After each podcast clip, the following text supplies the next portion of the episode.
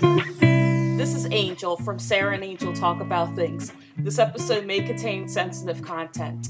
If you or anybody you know is going through these issues, I've linked some resources in the show notes. Thank you.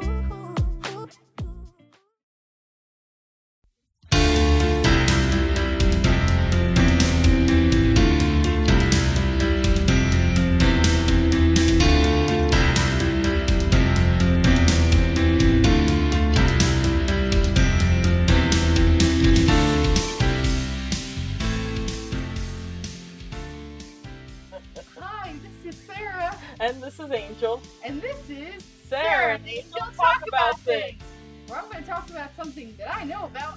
that I kind of don't know about. So today we're to do another true crime one. Ooh, true I- crime, yay! I thought so. I mean, we shouldn't cheer about true uh, crime. it's it's an interesting to- true crime is an interesting topic. So now, so I'd only done one true crime, and Angel, you did two, right? Or No, three. you Three, did. you- No, you did. Uh, yeah, you did do one. Yeah, I did one. You did three, right? Because Cause I did. No, well, spoiler. technically, no, no, no, no. Technically, the, technically it was two because the, because I because one of them got split into two. Oh, but I mean because it was J- Jody, Stephanie, and Susan. Oh, Susan hasn't got came out yet. Oh, Susan hasn't come out yet. So spoiler, spoiler that's what I alert. So I was I knew I was behind on, on one of them. Spoiler! There's So somebody named there's Susan. so somebody named Susan. We there is a third. We're not gonna say who, but you know, we're on a first name basis with some nefarious. Some nefarious people. Yeah. Whereas I just talk, talked about the Turpins, so I felt like because I talked about the Turpins, which and and it was one of our most listened to episodes. So um, you, I think you need to. I think I think we need to push the true crime on the Sarah so that way she can, so that way she can get us more I did just want to give a little update before I jump into this because this case that I'm going to talk about today, um, it happened two months. Well, part the it came to light two months after uh, Jordan's escape, and it has a lot of similarities to to the Turpin case actually. Mhm. So I did just want to you know just lead in with a little update um about you know the Turpins. Uh, so it seems that everyone's from what I saw is doing pretty well. Um uh, Jennifer out. She is on there as um under the name Dawn. Um, but if you Google, like it'll come up. If you ever if you look on her Instagram, it's on there. I don't remember exactly how to find it on YouTube, but her stuff's good. Um, and Jordan's still you know posting her TikTok. She has an Instagram, I believe, as well. And then um a third uh daughter has also come forward. I don't I don't think I named her in the episode because she wasn't public at that time. Um, I'm not sure to- totally how public she is r- right now, but she is a little bit public because she's on Instagram. Her name is Janetta. Um, and It's a pretty name. yeah, she also has she has an Instagram. Um, unfortunately, she had to make a new Instagram because her old one was was hacked by Bitcoin people Oh my who god. are like using. So if you find her first one, that's not her. Um, that's it's been taken over by Bitcoin people. So just you know, if you find that one, report that profile. Um, if it's like saying like you can make all this money by Bitcoin, that's not Janetta. That's that's a fake one. Well, it used to be her account, and then they like hacked it. Um, freaking Let me- Bitcoin. Let me man. yeah. Let me talk real quick about like. So uh, Let's talk about Bitcoin. let's talk about Real quick. But no, no, no. That like like. So I'm single now, and because I don't think I mentioned this in my po- in- our podcast, but I'm single now, and hard, hard, fast like red flag with me because I'm pretty cool with a lot of stuff, but hard, fast red flag with, with me is cryptocurrency. Anybody who's Oh, into cryptocurrency, I I I cannot stand people who are into cryptocurrency because I think they're I just they just have a certain personality type that I just don't subscribe to. And they're the ones who are just like, oh well, cryptocurrency's the future. I'm like, well, that bubble has fucking burst, you bastard. But anyway, Yeah, I'll like cryptocurrency just confuses it confuses me. I don't Yes, and I'm understand and it, I'm and I'm into programming. I'm into like web development and stuff like that. But cryptocurrency, that's my you know.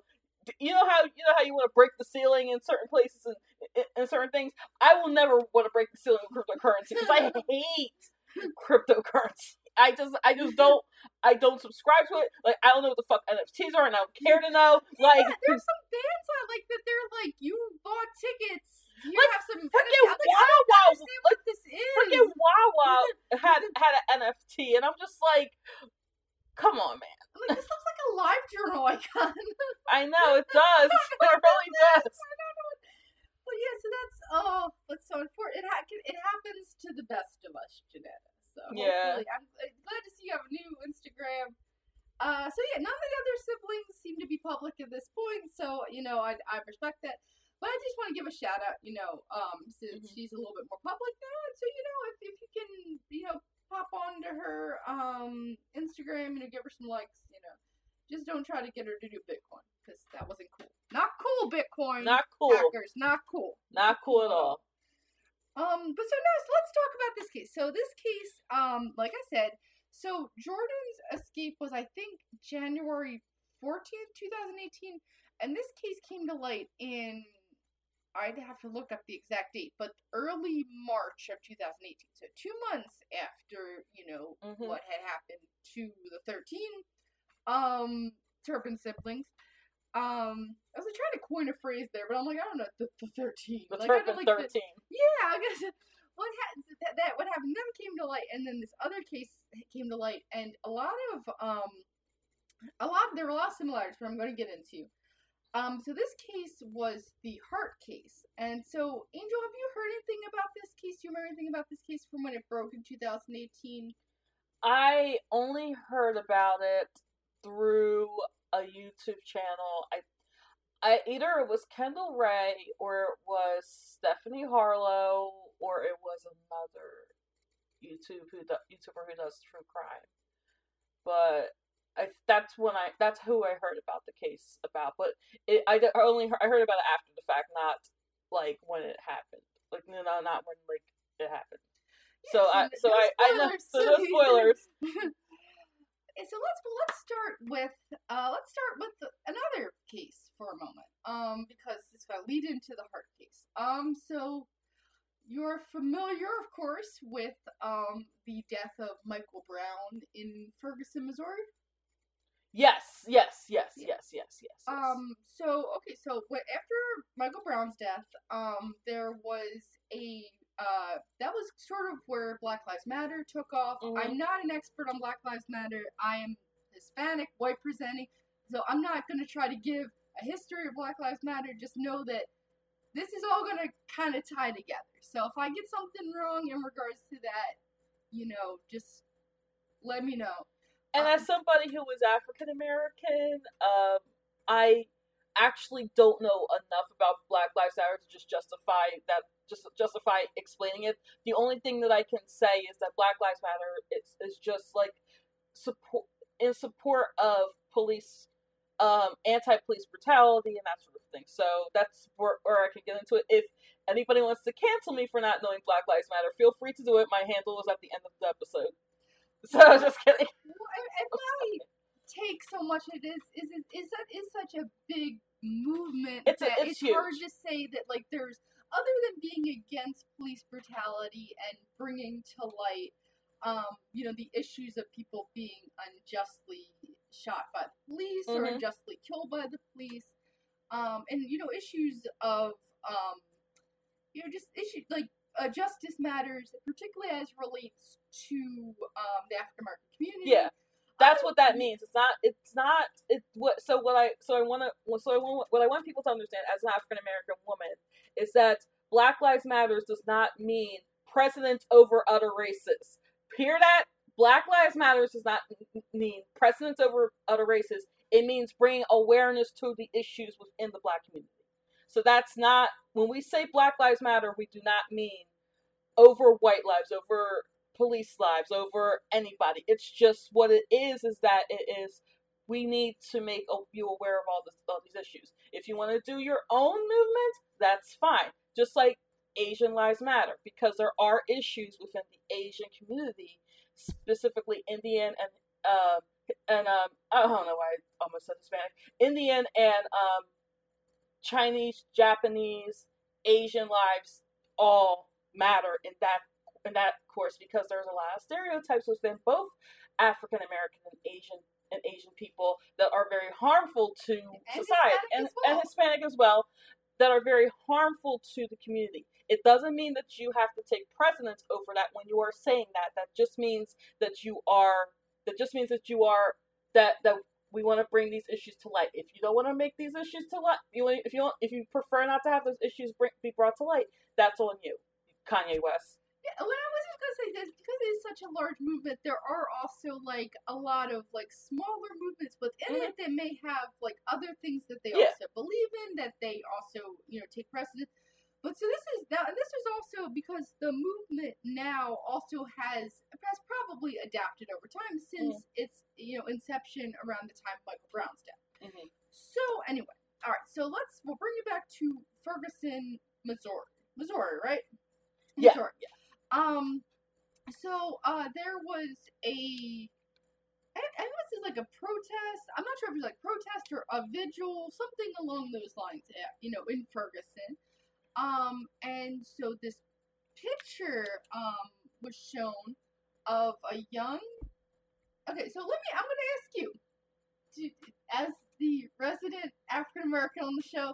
So, do you Resident. do you do, do you Angel per- personally prefer African American or black?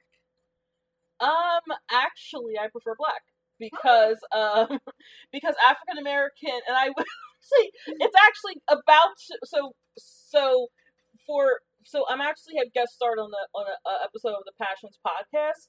And we made this exact discussion about that. I remember you guys talking. That's actually I think that's partially why I brought it up because I'm Yeah, so it is so uh so we yeah uh, oh, that episode would have dropped because I'm thinking I'm thinking of another episode that's about to drop. So uh but anyway, we uh we had this exact discussion about it about it because uh African American sounds like white people imposing it's that. very stodgy. It's, It's like very well, I stodgy, know like, many African Americans. I know many African Americans.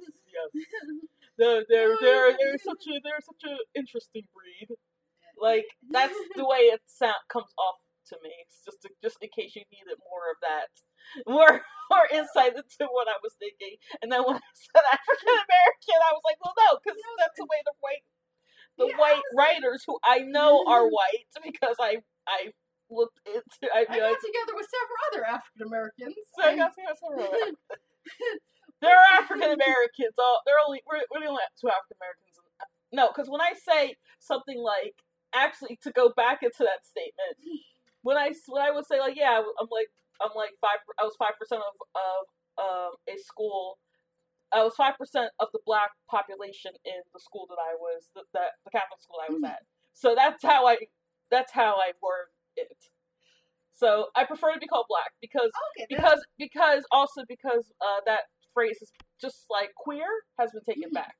So I prefer that than African American. and also a lot of the black community doesn't necessarily originate at least from where they connect to from Africa. Mm-mm.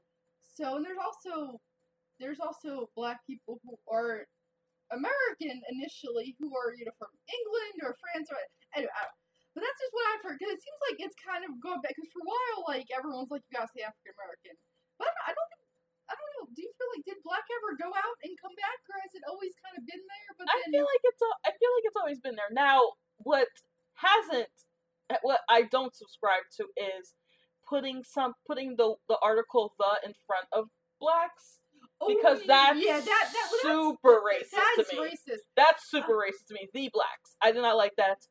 Uh, also, weirdly enough, thugs. I hate that word.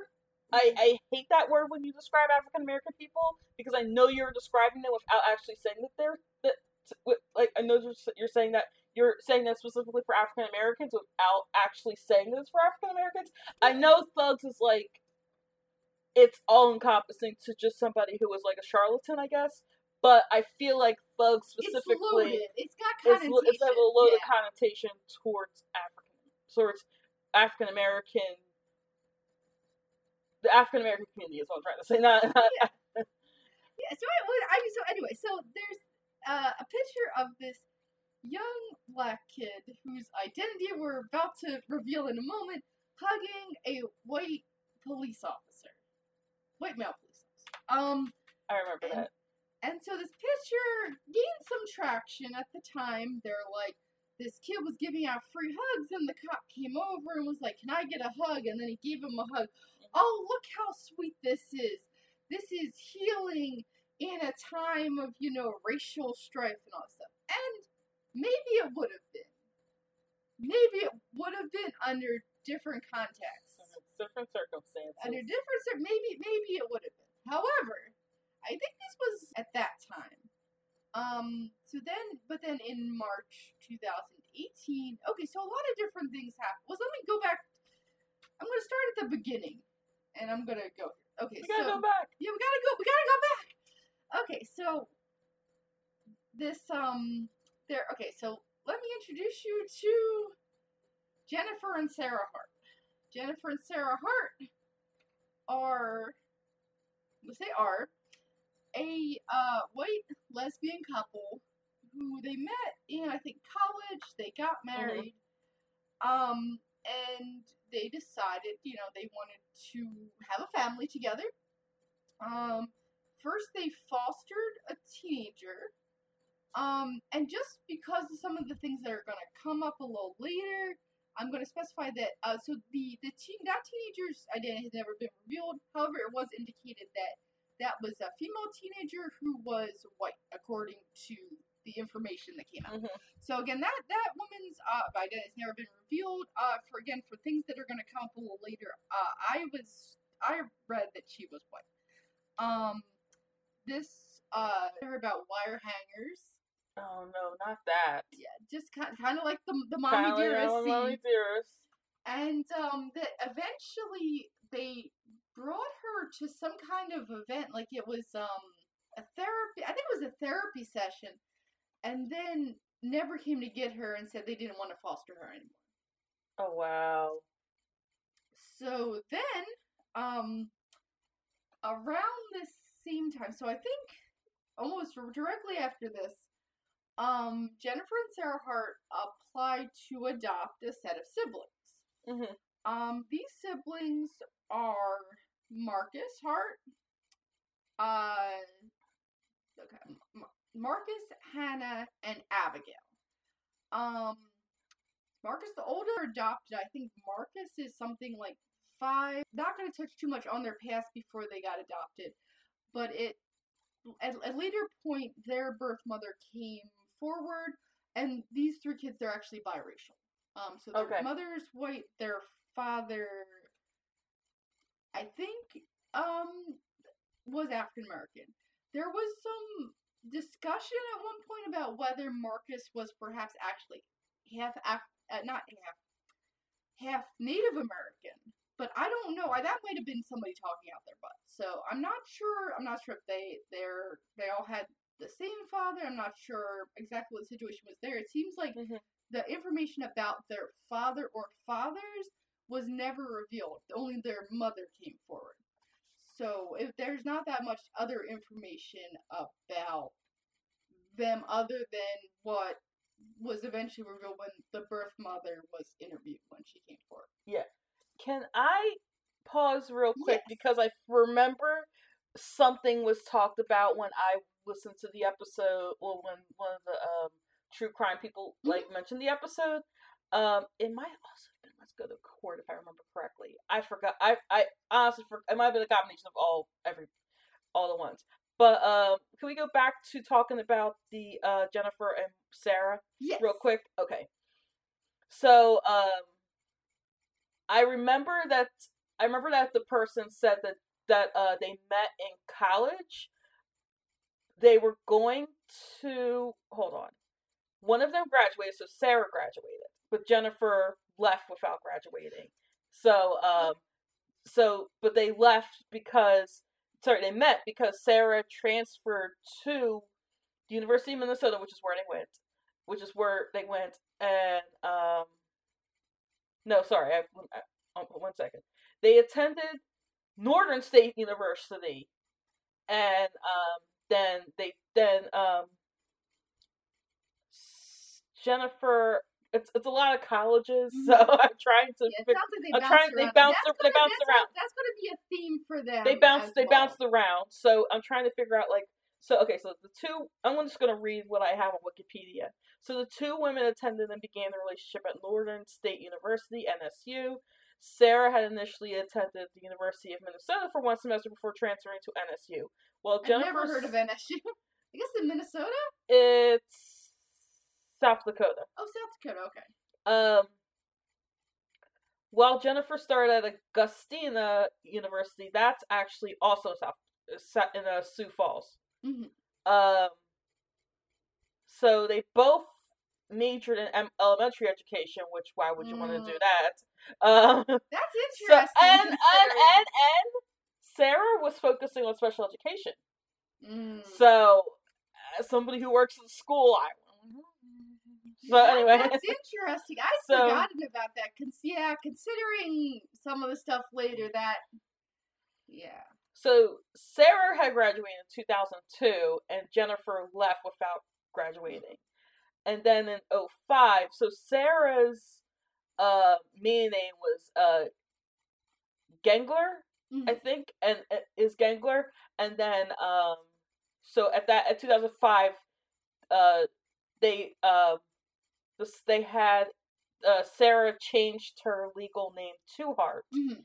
and then they got married in Connecticut in 2009 Mhm. because it was at the time It was uh at the time it was legal in Connecticut but not everywhere Mhm. which um That's changed. that may change So, Yeah, that's like a lot. I remember Massachusetts uh, was in Connecticut. They were some of the early ones, and Hawaii. it was Hawaii You yeah might as well go to. but like that movie Ben and Arthur, where the whole plot is like they're trying to go to Hawaii. they're trying to go to Hawaii like, yes missed the flight, and then like people are like murdered each other. and stuff. oh my god we need to do that Oh we need to do that one of these days we need to do that movie because that movie was just wild It was. Oh my god! Like the, the, the picture of the the plane taking off, where they just kind of like it would look like the fakest like thing ever. and then the ending oh my god Oh the my ending I don't want to mention the ending right now but oh, oh my Ben God, Arthur. Oh my god! Yes. Anyway, we're not. But here we're not talking about Ben Arthur And I'm definitely not thinking about a past, not relationship, but a past like had girl that was bat poop insane. But um, when when I think of the hearts, but we're not gonna mention that. there was somebody who I think was interviewed by one of these. 'cause I, I've been kind of out of researching this for a while. When it happened, uh, I was researching this pretty heavily. Um, but there's somebody who was interviewed somewhere who said that they had gone to uh, college with Sarah, and that at the time Sarah was very nice. She was very normal, but it seemed like people had a lot of issues with Jennifer. hmm Um, Jennifer did not seem like she, she seemed to have a lot going on. Um, That's interesting when you think about it because Sarah was the one who had to change her name, not Jennifer. yeah, that's I I I thought that was interesting. I feel I thought too. that was interesting. Yeah, that was. I feel like there wasn't a whole lot of debate about this. You're gonna, of course, you're Yeah, gonna change your you're name changing your name to mine. I mean, H is H is the H is the alphabet after G. I mean, it's not to be much of a change, right? It's not like you're moving all the way from Y to A. but but so, so I I only bring up the thing about um, Marcus, Hannah, and Abigail being biracial because well we're gonna get into a little bit later. Um, so then they have those kids for a while. When Hannah is six, she tells uh, six years old. She tells somebody that um that uh Jennifer hits her with a belt. Mm. Um, nothing seems to come of it. When Abigail is a little older, um, she tells the teacher that uh, she got hit, but it seems like she. It's hard to tell whether she said she just said my mom hit me, which like that's two people. Um, it seems it's kind of hard to tell exactly what Abigail said, but she had a bruise and she had trouble sitting, and um, when it actually like I think parenting classes or in probation, like something pretty minor. Um, Slap on the wrist, basically. yeah, and so that was what. So that's the first three kids. Um, so around I think uh, prior, no, I, I know I think it was actually after the Abigail thing, they applied to adopt another three kids because Of course. Of course. oh, what could go wrong? Um, these three kids. Now, actually, these these three kids were actually originally they were sibling set of four. They had some older um they had some older siblings, but I believe these kids were already adults at that point. Mm-hmm. So, but they had an older brother. Um, but he was older. I think he was fourteen or fifteen, and the Harts weren't interested in him. So they did not. we are not interested in Yeah. this, this child right here. Yeah, so they- almost about to be an adult. No, we want smaller kids. they weren't interested in the the oldest uh the oldest brother but they adopted um now these these kids their spellings were a little bit different um when they were born. I'm not sure if that i've only seen it written so i'm not sure if there was any difference in um how they were pronounced. So i'm to go with my best guess. If i get it wrong i apologize. So um they that was um Devonte, Jeremiah, and Sierra. Um, these kids, all of the Harts changed each of their names spelling slightly, which I thought was interesting because They didn't do that with the first three kids. So, um, Devonte originally his name was spelled with either German about Sierra, and they say CC, but they write it out as CC, like I see you, which Oh, I thought it would be like C C like yes yes. Oh yeah, it was like CC, like I see you. Which people were like, that's weird, but it's because like they actually said CC, but they went in, they changed it because they changed the spelling of her name. Which like that's weird. That's I don't know. That's weird. I feel like because I feel like because you know because like I said I work at a school but I work at like predominantly black school Mhm. but I feel like that they that they I, and I've seen a lot of names and I feel like they change they kind of changed it to make it more I'm gonna say the word I hope I don't get canceled for it white that sounds that sounds like they are they are taking the ethnicity off of the name Yeah, I think that's a possibility. Other thing I also wonder because I if, because I've only seen I've I've don't I've rarely seen this Sierra with an S attached to black people. Mhm. I've seen Sierra with like a C attached to black people. Mhm. I haven't seen you know Jeremiah is Jeremiah. I mean Mm-hmm. like it's Jeremiah. It's from the Bible, so I also wonder if the names were changed to stop the parents from finding the kids because there's that too. there are the weird little like changing like the end of Devonte like that's like the name Devonte like that's not you're gonna know that someone named Devonte is probably black. I mean they Yeah, might not it- be, but yeah, they're probably Yeah, it's be. yeah, it's a very it's a very ethnic name. Yeah, I mean I I you know I that's not necessarily always the case, but no, It's not always the case, but yeah, but it's Yeah, a lot of times it is. But like that specific spelling of Devontae from what you mentioned, that does kind of line up with like, oh hey, yeah, let's change the names that way we don't, so we, mom can't find us. But was this? Do you know if the adoptions were closed? See that it's kind of hard. Now that people try to kind of figure that out, but so this is what okay. So this is uh, what they knew about um about the second the second adoption. Mhm. Um, so the the second three. They were they were born to this this lady who um, unfortunately was struggling with addiction. Mhm. Um, the kids went to live with the four kids went to live with I think it was either her like the the father's sister or the mother's sister, depending on who you talk to. There's either the paternal aunt or the maternal aunt. Mhm. Um, and they lived with her for a while, and it seemed like they were very happy there. Mhm. And then apparently, the one day, like the mother came by to like feed them, like to like make them dinner, and the social worker came by, and Oh, because the mother wasn't supposed to be there, she took the kids Mm.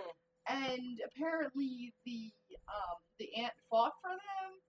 Um, legally tried to get the kids back, but they took the kids, and these kids were I think both sets of kids were originally from Texas, but they were shipped off to the northeast. Like, so they weren't even kept in Texas. They were shipped off to I think it was either Washington or Oregon where the Harts were living at that time. And so the birth mom of So you can't even get their states correct. Yeah, so- they're- they move around a lot. yeah, they, yeah, oh yeah, they, they definitely they, they move around a lot. Um, I mean, first, I mean, like even when even when I was mentioning that briefly about College, like yeah. them going to college, and then also even when I mentioned like that they were they were they started out in like South Dakota. Yeah, they, they moved around the whole Midwest, and I I don't think that was by accident. Nah. either. I think that they were they would burn bridges and then they they'd be like we're going. Um. So, but yeah, so the the second three kids like they um they terminated the rights of well first the mom and then the aunt. And then it seems like they couldn't really get that much information on the kids when they tried. Um, there was a family in Missouri City, Texas, who was a black family that was going to adopt them. But something they she never found out what happened with that family. Um, and she never it seemed like knew that they went to white lesbians. Mm. So um so anyway, so let's let's so what happens once we have all six kids in the same happy home? So let's hold. Let me get these states correct real quick. One moment. If you're yeah it, yeah if, yeah what I what, the reason why there was like that pause right there is because I was doing the hand quotes.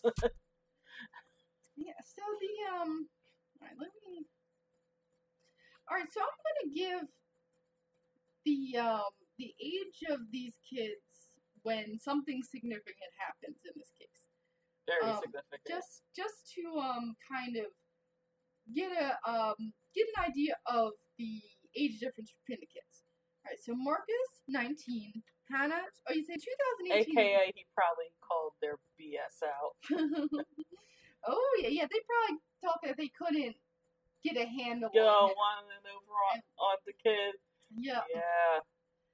Yeah. So yeah, so here's um. Okay, so Kids are smart. I just want to let you know that they are really smart. they are. They they don't be. They're, they they did not BS. Nope. So okay, this is what it says on Wikipedia. So in 2008, they were living in Minnesota.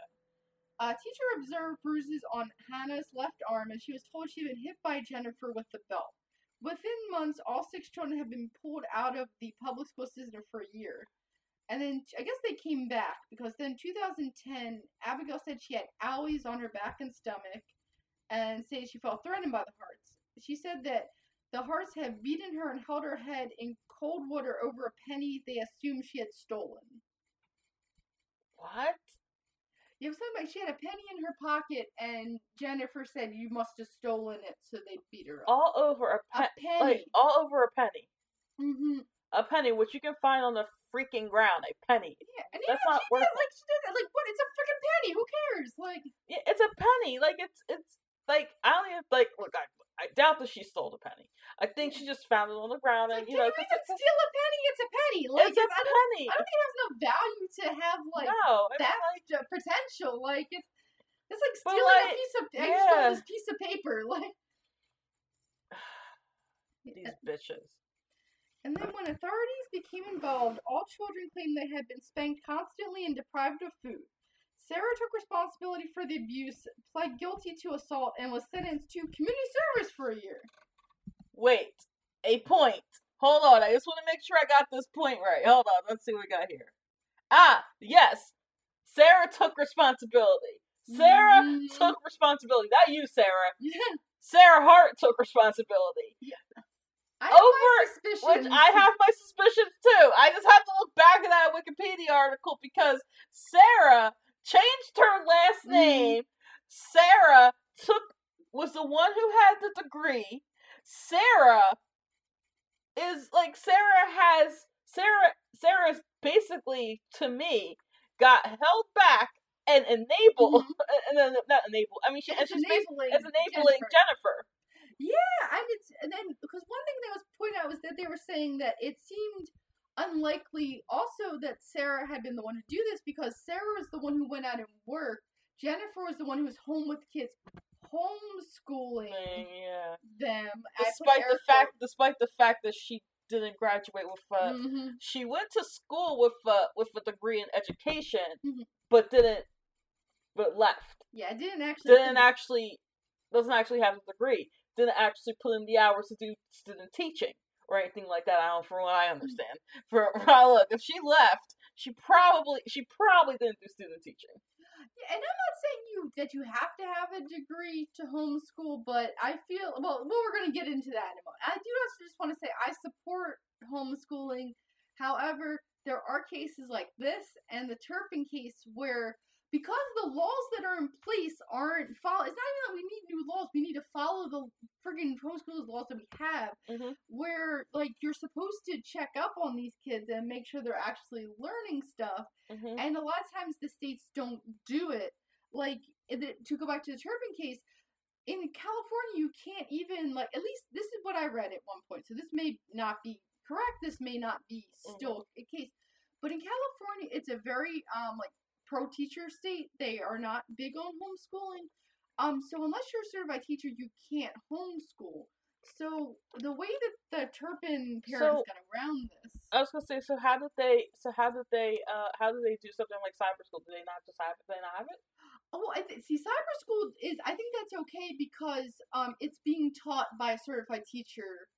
Okay. They're they're doing the lessons. I think, but I think it's like if you're a parent and you don't have the certificate, you can't like design the curriculum yourself. Okay. Um, you Yeah, that's Yeah. that's so I'm not anti homeschool. I'm just more that there needs I'm just more with you where it's like, oh, there needs to be a structure and I think that parent led homeschooling unless you ha- unless you are experiencing this shouldn't really happen. I think I think that's where you have your cyber schools that are in place. And then this is also something that works in education too. So. I feel like it depends on the scenario. I feel like that. I think it's okay. I feel in my this is my this is my opinion. So Mhm. I my I feel like it's okay to have uh you know parent design curriculum, and I think that some of this that that you know that may vary based on other things. But I do think that I feel like there's got to be a curriculum. It's like within the Mhm. Turpin thing, there was no curriculum. Like they weren't teaching them anything. nope. It wasn't even like it was a bad curriculum. Like I can I could say I'll take bad curriculum, but there was no curriculum. And so here's how the the, the Turpin parents got away. Got because remember you can't legally uh, homeschool in Mhm. California. They register themselves as a goddamn private school. They made their house a fucking press. So sorry, 'cause they they. But here's the thing though, is that one personally, I think to have a private school that implies that you are enrolling students. It's not just your damn family. And second of all, apparently somebody looked this up. So I don't. If this is a lie, then somebody told me a lie. That in California, a private school has to have a yearly fire inspection. And so if that fire inspection had happened, they would have seen the state of the house. They would have seen what's Mhm. going on.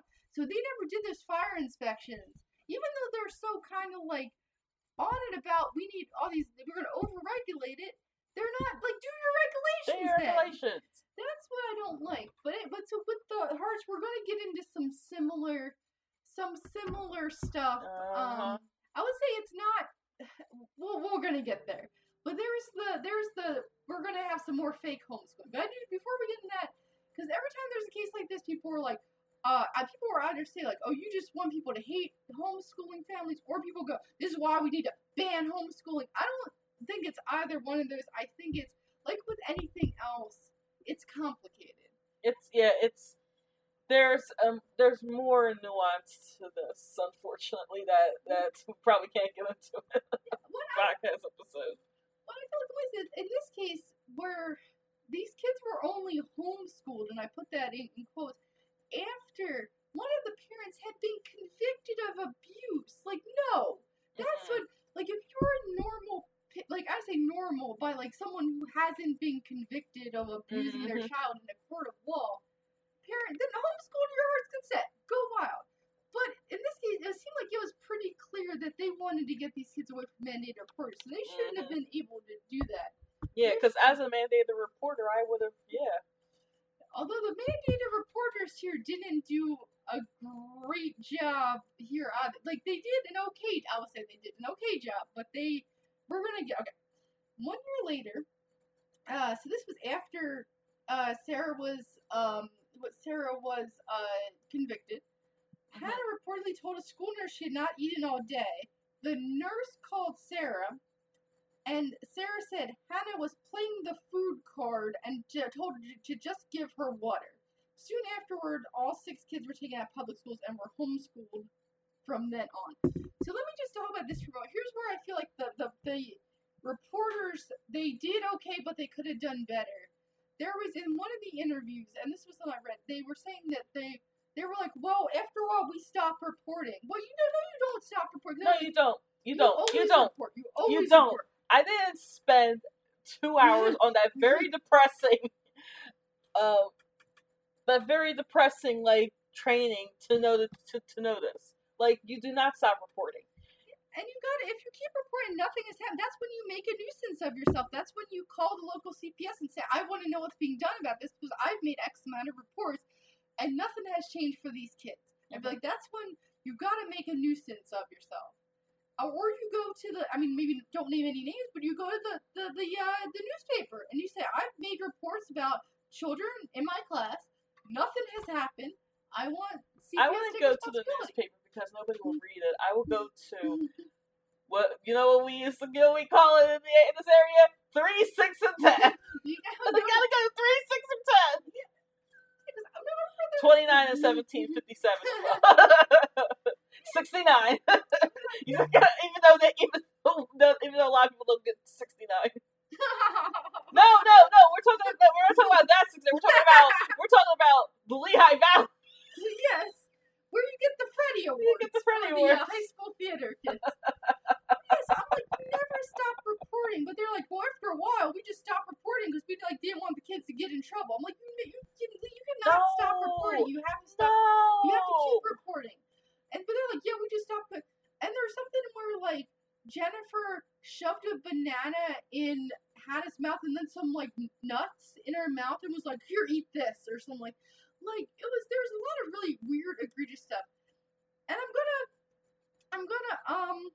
All right, well, let's, we're gonna come back to that. in a moment. So in 2013, Mhm. they had moved to Oregon, and Oh, of course, So- another move. So the Oregon authorities were notified of the abuse allegations in Minnesota. Their interviews included separate interviews of everyone in the family, and this is from Wikipedia, by the way, as well as interviews of the people who knew the family. Two family friends stated the children were forced to raise their hands before speaking, could not wish each other a happy birthday, and could not laugh at the dinner table. All right, so that's not that summary is not exact. Okay, so let me talk about the the birthday thing because it wasn't that they couldn't wish each other a happy birthday. It's actually worse than that. Uh oh. So apparently, Markis, the um the oldest child, got in trouble for something, and so his punishment was that none of the other kids were allowed to tell him happy birthday. What? Like that? Who does that? I know. Shit. So it was yeah, it was it was very targeted against against one child, and that's one of the um. Well, okay. Then there was there were other reports that the children were poorly fed and looked small for their ages. Does this sound familiar to Mhm. uh, maybe another case we talked about? Yep. Yep. Previous episode. Uh, one family friend reported that Jennifer had ordered a pizza for the children, but each was only allowed to have a small slice. When Jennifer discovered the pizza was gone, she punished the children by not feeding them breakfast and forced them to lie on their bed for five hours. Friends also stated that the children act scared to death of Jen and likened them to trained robots. However, the interviews of the children themselves revealed no new incidents of abuse, nor did they mention anything that happened in Minnesota, um, probably because they were coached. Just because they're coached, yeah. When uh when Jennifer herself was interviewed, she claimed that any family problems were the results of others not being tolerant to two lesbian mothers with six African American children. Are you kidding me? In the end, the investigation could not conclude whether the Harts were guilty of anything or whether there was a safety threat. So then they moved to Washington. another, another, another move. But let let me let me stop right. Let me stop you right Yeah. there for a minute. Yeah. Did they really just play the race, the, the queer race card? Of course they did. Of course Oh they my did. fucking Because god! when- I'm sorry. I know I know we're explicit, but I'm uh, look. Oh my fucking god! because they they found and this is one of the i i kind of just want to go back to i want to take a moment just i want to go back to the the first set of kids um being biracial uh, for a moment. And i it's odd because it seems like the first three kids were the kids who were treated worse. Mm. and i'm wondering if it's because they felt like they were going to get more attention with the kids who were more obviously black. Mm. Because it seemed like Devonte was their favorite. Um, and I mean, this might have been personality too. Maybe Devonte was just more. He was the the kid who was willing to try to play peacekeeper, maybe you know. But I think that it is interesting that the, or maybe it's like they got tired of the first three kids, and so they got be it too. the, the, the second three kids, and they were like, these are the the shiny new kids or whatever. Like, so I, I don't know really, but they definitely they, as you said, they played they played the lesbian card and they played the race card. Uh-huh. They said they they said if oh um if anyone doesn't like us, it's because they're racist. It's because they're homophobic. And that unfortunately worked very well for them because I think because you know it is a more um it's a, a more kind of liberal area where you know I think that they were able to use that as a shield and people didn't maybe didn't want to be well I think people didn't want to get involved and we're going to get into that in a moment Yeah, I think I know what you're referring to. and and people didn't want to get involved and and they used that maybe as an excuse like as a barrier for like well I don't want to be seen as racist I don't want to be seen as homophobic but really at the core they didn't want to Yeah. get involved I don't want to talk about social justice warriors, but I feel mm-hmm. like that this is just something that the extreme social justice warriors would pull, and I'm not liking it. I'm not liking it at all because I've dealt with social justice warriors in my in my in my time in, on Earth, and it's not fun. It's not fun. They they police everything that you say, and they make you feel bad for mm-hmm. saying things that you are more than willing to learn. You're more than willing to learn. Mm-hmm. It's very it's very manipulative behavior that social justice that some social justice warriors have. That's why I just I don't associate myself with that anymore. and when Jennifer and Sarah well Jennifer in particular they were very manipulative so yeah, I, it's very manipulative behavior. and I I did just want to take a moment and I do want to say that this is this case you can't extrapolate all you know adoptions of kids by gay parents. You can't uh, you cannot extrapolate all uh, transracial adoptions. You can't you're not. Ex- this is a very particular case, and so I don't just don't want anyone taken away from this any kind of like broader thing about. But I did also just want to, to take a moment and and say that it's kind of just because with um the Turpin case, a lot of people are commenting. See, this is what happens when religious people are allowed to run wild. But I don't think it's about religion, and I don't think it's about um, you know, well, the the Harts. We're gonna get into mo- they were very uh politically liberal and very out in that community. They Mhm. went to a Bernie rally with the kids. Um, so I think it's it's not about you know where you stand politically. It's No. about power. Abuse is about Power. power. It's about um it's in these in these two cases, even though like if you put the the Turpin parents and the Hart parents in a room together, they wouldn't agree on anything. hmm But they there was a lot of stuff here that's very similar, and I'm going to get into why I, I think some of that is. Um, yeah, and then I also just want to say to people who are thinking about adopting, and you've seen like the case of the Harts, if you think you're going to be a good parent, adopt. Just go ahead and do it. Like I know it's I know the system can be very hard, but just just start fostering because like kid because kids need good homes. Yeah, and I think Kids good homes, and, you shouldn't let something like what these bastards did Mhm. to their kids, which I'm not going to spoil, affect what affect your position on adoption or foster care. Yeah, and I say, and if you're worried that you're not going to be a good parent, even more so adopt. Like, I feel like just, you know, there's something about, like, you don't need to be perfect to be a perfect Mhm. parent. I'd say, like, I mean, if you're any better than this, I'd, I'd, Yeah, I'd say, please go for it, you know. But but I think that, um, what we're, to get, so let's talk about Washington. So a lot of stuff happened when they lived in Woodland, Washington. So, okay, so, um, I thought this, this part was interesting, too. Um, kind of in its parallels to the uh to the Turpin case. So in August 2017, after the Harts had since moved to Woodland, Washington, Hannah jumped out of her second-story bedroom window at about 1:30 a.m. and approached the residence of her next-door neighbors, the DeKalbs. Hannah reportedly pleaded, "Don't make us go back. They're racist and they abuse us." Soon afterwards, the Harts found Hannah and took her back home. The following day, Jennifer attempted to explain the incident by claiming Hannah was lying, that the children occasionally acted out because they were and I quote, drug babies, and that Hannah's biological mother was bipolar. Can you describe the look on my face right now? Um, it's the look that that statement does. you look very like shocked and appalled. What's I your reaction to this whole thing? And also, like, I, I think I just did want to take a moment to um kind of also make a parallel to because one, you know, to Jordan's escape, but also to did you see that case that just happened in Texas with the twins? I haven't seen the case There- that okay, Texas so there was these two kids, um, twins, sixteen year old twins. They broke out of handcuffs in their laundry room, and they were running, um, they were running door to door, uh, knocking on doors, and people told them to keep it moving. Up until they got to one lady who let them in, and they were like half dressed. The the the, the daughter, the the girl twin had a grocery bag on as a top. They were barefoot, I think, and they were they showed them their wrists where they had were handcuffed. oh my god. Um, and so then the the the, the mother and her boyfriend were arrested. Um, but so kind of similar thing of like, but I can't, I can't believe all these people just apparently told him to keep it moving. I know. I was shocked about that too.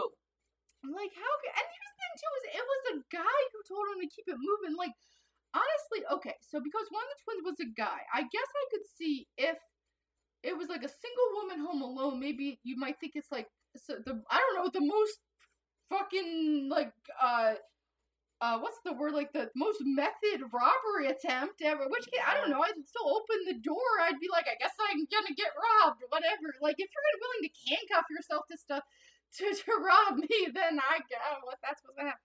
But it's supposed to do. Like you're you're afraid of two. Are you you really afraid of two 16 year old emaciated kids? I bet he had something more important to do. Mm, I guess so. Like I don't. But he yeah, they have, apparently they have the ring camera thing of him saying, "Get off my property." But so at least the kids are safe now. But it's that's uh, okay. So that made me think of this thing with the, what okay with the DeKalbs, and so I'm going to talk about the DeKalbs for a moment, and I'm going to again I think I know. I think I know where you're going with this. So if I I can interject with yeah. so the one and I, like with the mandated reporters at the school, the DeKalbs did okay, but they could have done better. Mhm. Um, so Dana DeKalb, the wife, she was the one who opened the door when and Hannah rushed in. Um, sh- she I think kind of wanted more to get involved, wanted to help them, but her husband said, "I don't want to get involved."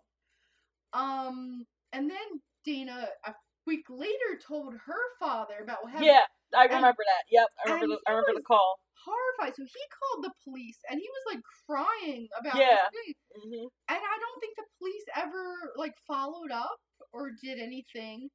Um now the one other thing, okay, so I also want to talk a moment. So now this is some stuff that I don't know because in the world of Sarah and Jen, you never know anything for sure. So I think it was in Washington. Sarah, uh, Jennifer made the claim that a cross had been burnt on her lawn. Okay. Did the police ever get a call about this cross being burned on her lawn? No. Did anyone else see this cross being burned on her lawn? No. Also, like it's Woodland, Washington. Like it's not, you know, Mississippi. So like, No, and given S- Jennifer's penchant for bullshit, bullshit. and so the another statement that Jennifer made was that, oh, uh, we live next door to these Trump people. They hate us. They love oh Trump. my god. All this stuff. So now I don't know whether the DeKalbs And I'm not were- saying oh my god because because I'm pro Trump. I'm saying oh my god because of the statement I said earlier about how certain social justice warriors can be manipulated. so I don't know whether the DeKalbs were for Trump or not. But I do think that regardless of whether or not they were, I think that a lot of those statements were made to discredit the DeKalbs if the kids tried to reach out to them. hmm Um, and also, I guess, implying that they were the ones who did this thing with the cross, which again, I feel like people, like, you see something like that, you have to call the fire department, I assume. Yeah. Like, like, If you see something burning, you call the fire department. You don't just. But it didn't happen, did it? Did it not happen? I, I mean, I can't say for sure, but I have my suspicions that that that, that never happened. Um, because I mean, also it's from the Just mouth like- of Jennifer. Just like, just like on um, Beyond Belief, Fact or Fiction. Nope. it's it's pure happen. fiction. Pure fiction. Didn't happen. Nope. Never. didn't happen. Nuh-uh. Nope. And it's, it's not Never. it's never. not that it's impossible that something like that could happen in this day and age, unfortunately.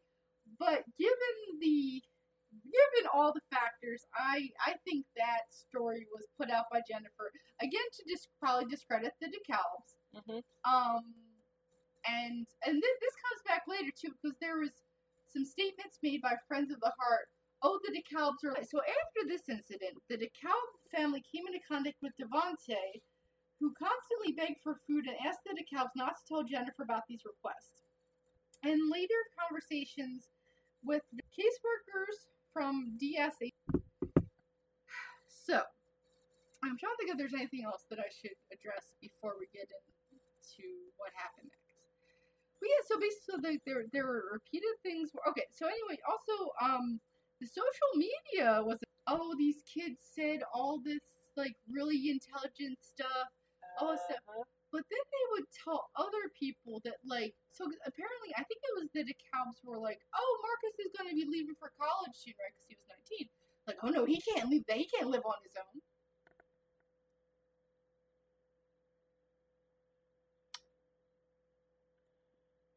Social media, mm. everybody. Yeah, so and also I just also want to touch on on Jennifer's claim that the kids were and I quote drug babies. Um. So okay. So I just want to touch on the the bullshit that was the crack baby myth. Um. So in the '80s, I believe it was, there was this whole thing that like. Uh, mothers who smoked crack cocaine while they were pregnant were going to have kids who have all these issues. These kids basically implying that these kids are going to have lifelong issues. Um, ultimately, that turned out to mainly be bullshit, and that children who are, and I'm not saying that people should go out and smoke crack cocaine while they're pregnant. I It's a very addictive substance, and you know no one should start it. You know if you if you need help with that, please go get help because it's it Mhm. can lead to you know health issues and and whatnot. The but the only thing ultimately that was associated with prenatal exposure to crack cocaine was low birth weight. The whole crack baby thing, it was mainly it was targeted bullshit, mainly targeting the black community, so that basically it was racist bullshit, basically. Um Yep. particularly because in the eighties, um, it was seen as more of a, a problem in the black community, whereas, you know, I mean there are plenty of people who have issues with cocaine, either crack or otherwise, of a variety of different races. I mean, and even more so now with opiates, because the opiate problem is very bad. Yeah. Um, but but basically, these kids are not gonna have now fetal alcohol syndrome. That's some shit, and that's gonna that's that like the the school shooter in Parkland had uh, fetal alcohol syndrome. Which not to say that if, if somebody has fetal alcohol syndrome, they're to be violent or anything like that, but the fetal alcohol syndrome affects kids to a much greater extent than exposure to crack cocaine. Uh, but why do we hear all? Why, did we hear in the '80s all the time about quote unquote crack babies, and we didn't hear about fetal alcohol syndrome? Racism, Racism. racism. Racism. So this accusation that these now one of at least one of the kids did test positive for crack cocaine upon his birth. Um, but again, like it's associated with low birth weight, which again, I'm not saying that's that's great. You know, I'm not like, hey, yeah, man. But but so like so is smoking cigarettes. So is a lot of other things. And again, I'm not saying it's good, but it's not. Low birth weight is not necessarily a predictor for how you're going to be once you get tall. You know. Yeah. However, these kids, they were small like their entire life, and that was because the Harts weren't feeding them. When Yeah. the doctor saw them, the only one who was had a normal, ironically, the only one who had a normal weight was the kid who was basically confirmed to have been born exposed Yeah. to crack cocaine. Ironically, everyone else was too small for their age. Mhm. And so that's why I think that the that was why they floated around that, that crack baby bullshit to as an excuse for why the kids weren't gaining weight. What do you think about that? I think. Hold on, because I want to. I actually want to go into something else too. Um, that that before we get into the incident. Um, I think I didn't. So first of all, I didn't even know that the crack baby thing was was a myth. So I'm just Well, learning about. So I'm just learning about that today. Dealing with this case, and I'm like, So oh, I didn't even. So. I didn't even know. bullshit. I did not even know about that until just now. So I had to kind of like, wait, what? So crack babies are not really a thing. Fetal alcohol syndrome is more. Yeah, because fetal alcohol syndrome leads to a lot of like. Uh, now I'm not a scientist, but I, from what I gather, fetal alcohol syndrome leads to a lot of issues, particularly with impulse control. Um, so that's so again, like I'm not saying if if you know a kid has fetal alcohol syndrome that they're never gonna like live the life they want to live, but when you have this, okay, so fetal alcohol syndrome symptoms and causes. Okay. So symptoms can include an abnormal appearance, short height, low body weight, small head size, poor coordination, behavioral problems, learning difficulties, and problems with hearing and sight. Those affected are more likely to have problems with school, the legal system, alcohol, other drugs, and areas of high risk. So not, And what's like the official name for like crack babies? I feel like that there should be an official name and not just crack. apparently that that used to be the uh. Oh, well, we need we need to change it. If you, if we're going, can you can hey hey um uh hospital people uh, Mm. or, or whoever names diseases, can we change that name from crack babies to something else? Because that like uh drug addicted, drug addict, fetal drug addiction syndrome or something like that. You know, maybe maybe maybe maybe change it to that. Well, actually, I guess we don't need a name for it because it was bullshit. So, objectives: how the news media contributed to scientific, unsupported public panic about the fate of babies born to women addicted to cocaine. How the political and cultural context and fear in the 1980s affected the media and public's perception, and the creation of a sensational narrative. Oh, a- these kids, what in the 80s, were just being born. You know, like um, the crack baby, truth or myth. Um, yeah, we were born in the in the eighties too. Yeah, so okay, according for uh, children whose mother used crack or the solid form of cocaine while pregnant. Um, okay, so let me see. Okay, so an interview with National Public Radio, Dr. Oh, Carl NPR. Bell, a professor of psychiatry and public health at the University of Illinois Chicago, quoted John Silber, the ex-president of the prestigious Boston University, as saying, "Are you ready for this?" Da, da, da. Anyway, that the intellectual capacity of crack babies won't ever develop to the level where they can have consciousness of God. wait, what? Can you read that one more time? that they won't ever develop to the level where they can have consciousness of God. Well, I guess I'm a crack baby then because I have no consciousness of God. Which is such a weird thing because you don't need to like.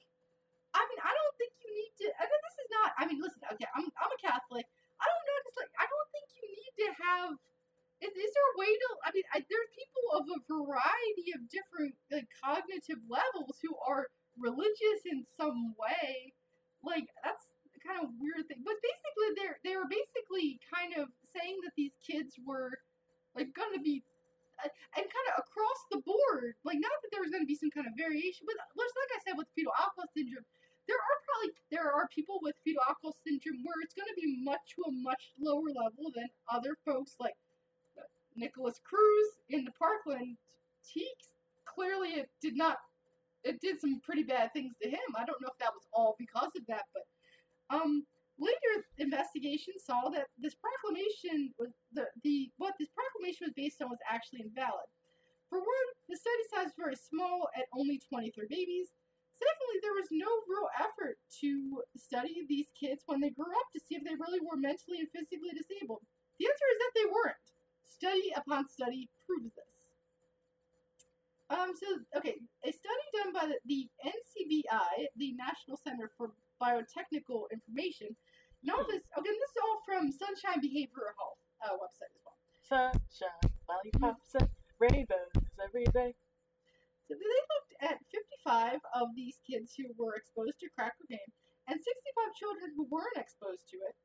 Um, and they were given a battery of 14 tests designed to measure cognitive control, working memory, word processing, and four other symptoms, systems. Sorry, uh, language, memory, spatial cognition, and visual cognition. Mhm. Results showed that in utero exposure to cocaine had no effect on a child's neurocognitive functioning. No, No effect. effect. Not, not these these these kids will never know God. No effect.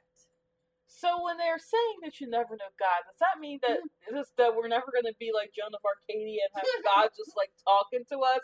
Because I swear that I've run into people who say like, "Oh yeah, God talks to me all the time," and I'm like, "God, where the hell are you? You're like, you don't talk to me. Do you talk to me through other people? Like, you're like, what's going on? Like, am I a crack baby? I must be a crack baby because I don't talk to God."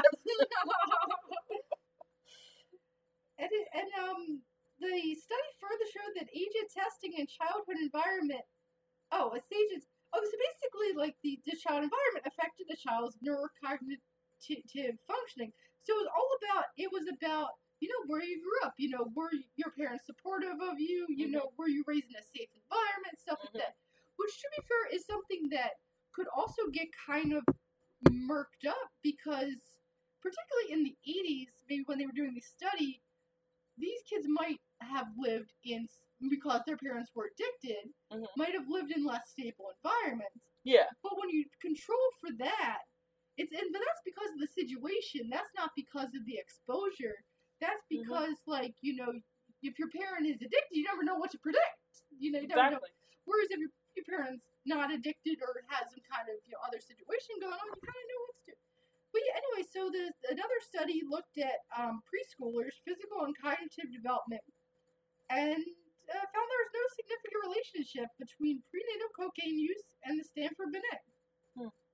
Um, and then another study again found that levels greater levels of cocaine during pregnancy had uh, no significant negative effects. Um, but like it says, that you know, you're gonna. But apparently, the only thing that it is is these kids they grow smaller. Um, they said uh, the smaller heads can be associated with smaller brains. However, it's not permanent. Mhm. Eventually, they catch up to the other kids. Yeah. So you just, you know, I mean, you can still have a nice big head. Um, you, you just, you know, it might just take you a little while longer Yeah. to get there. because us because because people too can have heads as big as Gina from our end. now let me go into um, my favorite topic of all time: social media bullshit. yes, tell me social, media. Social Sorry, I media- just had to. I just, I'm, glad to be on the topic because see now, now, now you too can tell other people that this is Social, brings it up. yes, social media bullshit.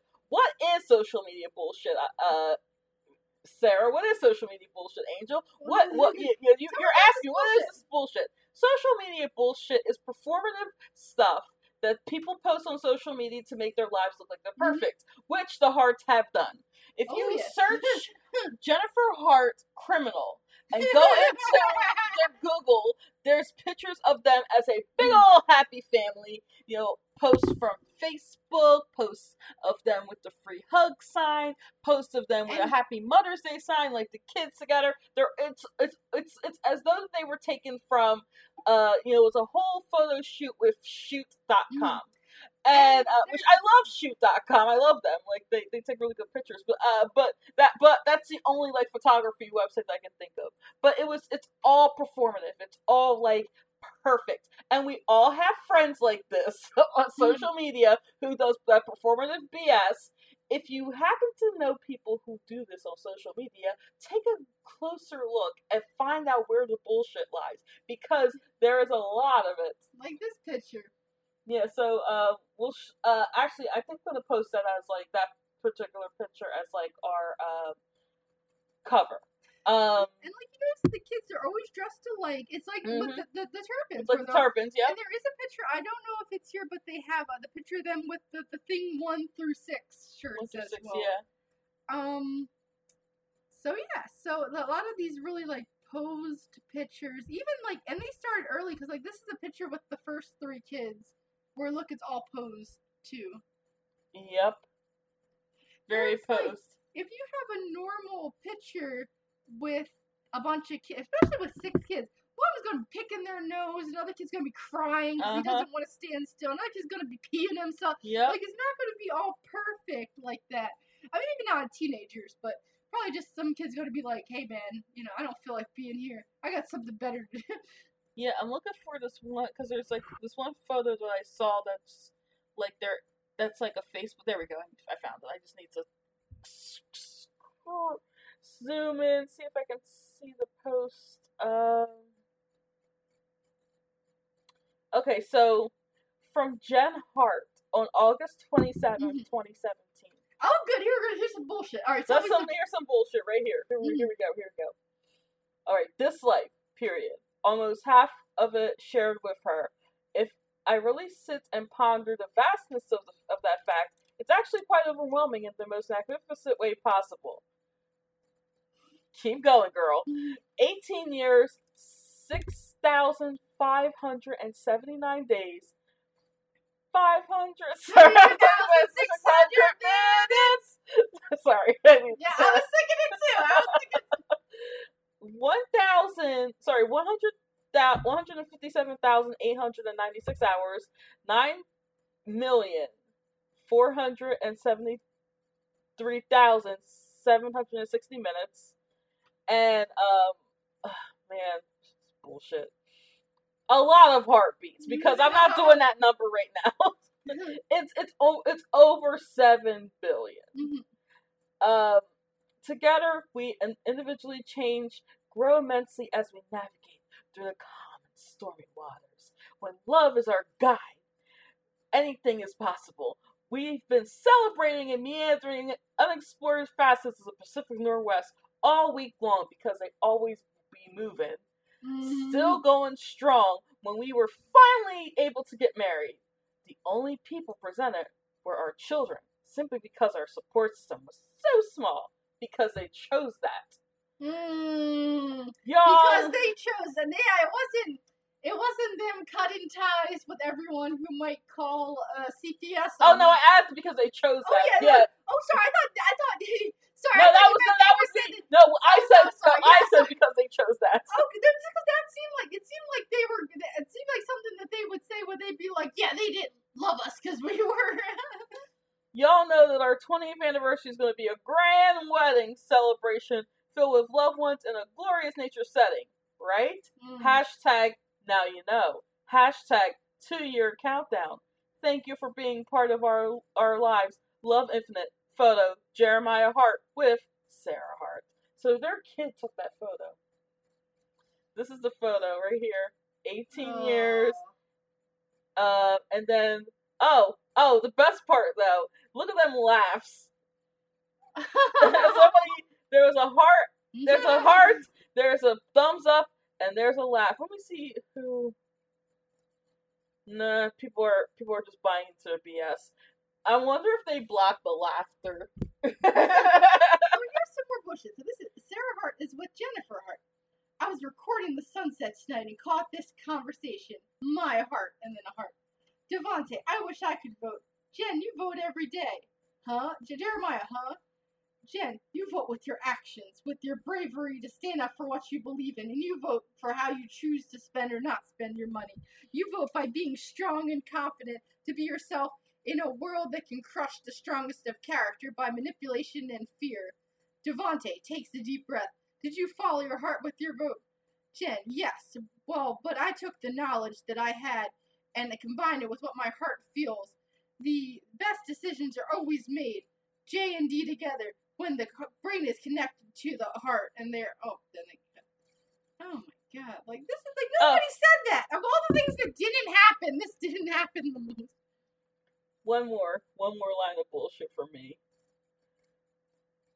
March sixteenth at two fifty five a.m. Why would you be up that early? I don't know. that hurt, that that hour of the day hurts to me. Like it hurts. It Mhm. hurts so bad. Anyway, celebrations.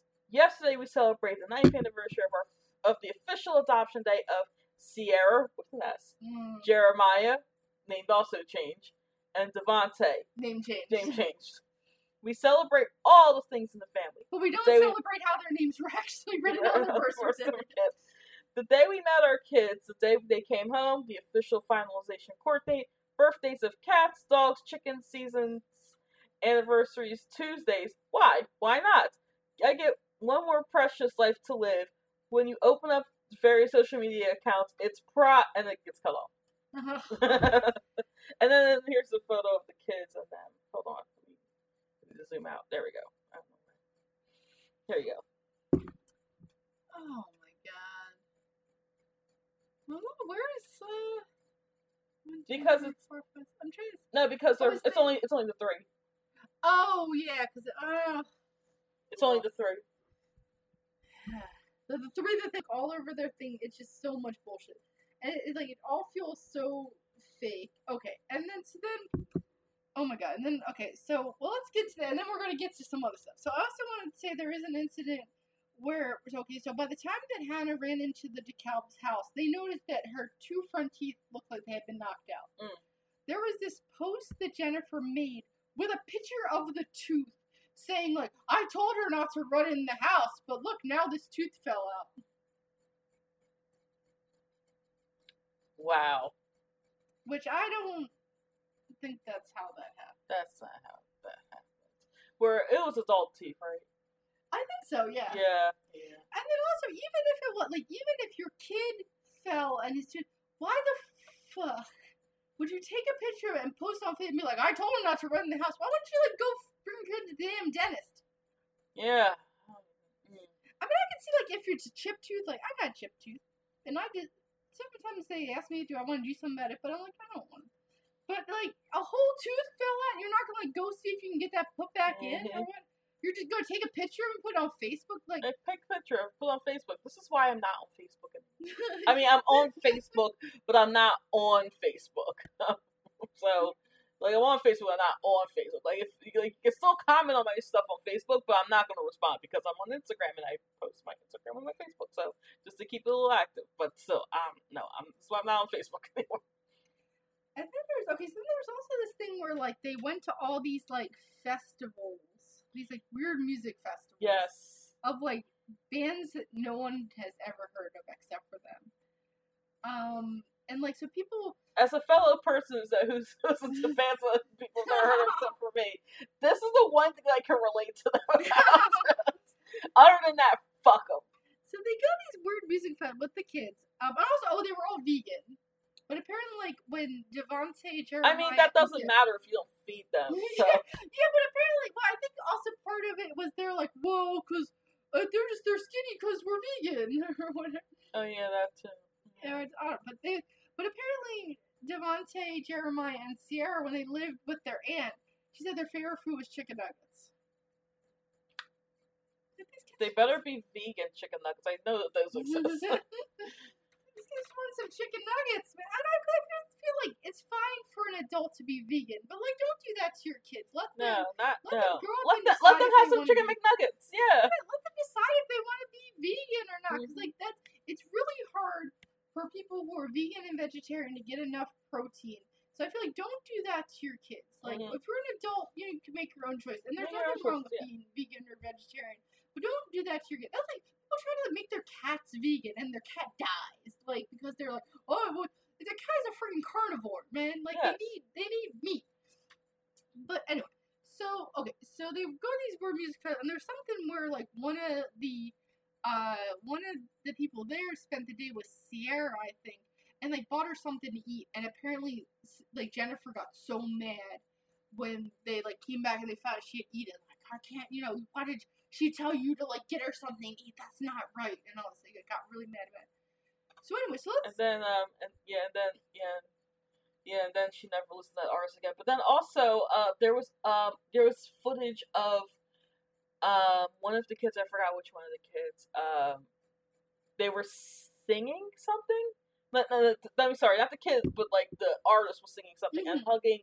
And uh, one of the kids went, I think, went on on stage and they were and they were embracing like each other. I think that was Devonte. I think that was actually. Devonte, I could yeah. be wrong, but I think that was. Yeah, so yeah, because I and and that that that clip broke my heart. Honestly, that just like if you like, uh, I think that I think Stephanie Harlowe was the one who did who did that one. Uh, who um, or maybe it was uh Kendall Rae.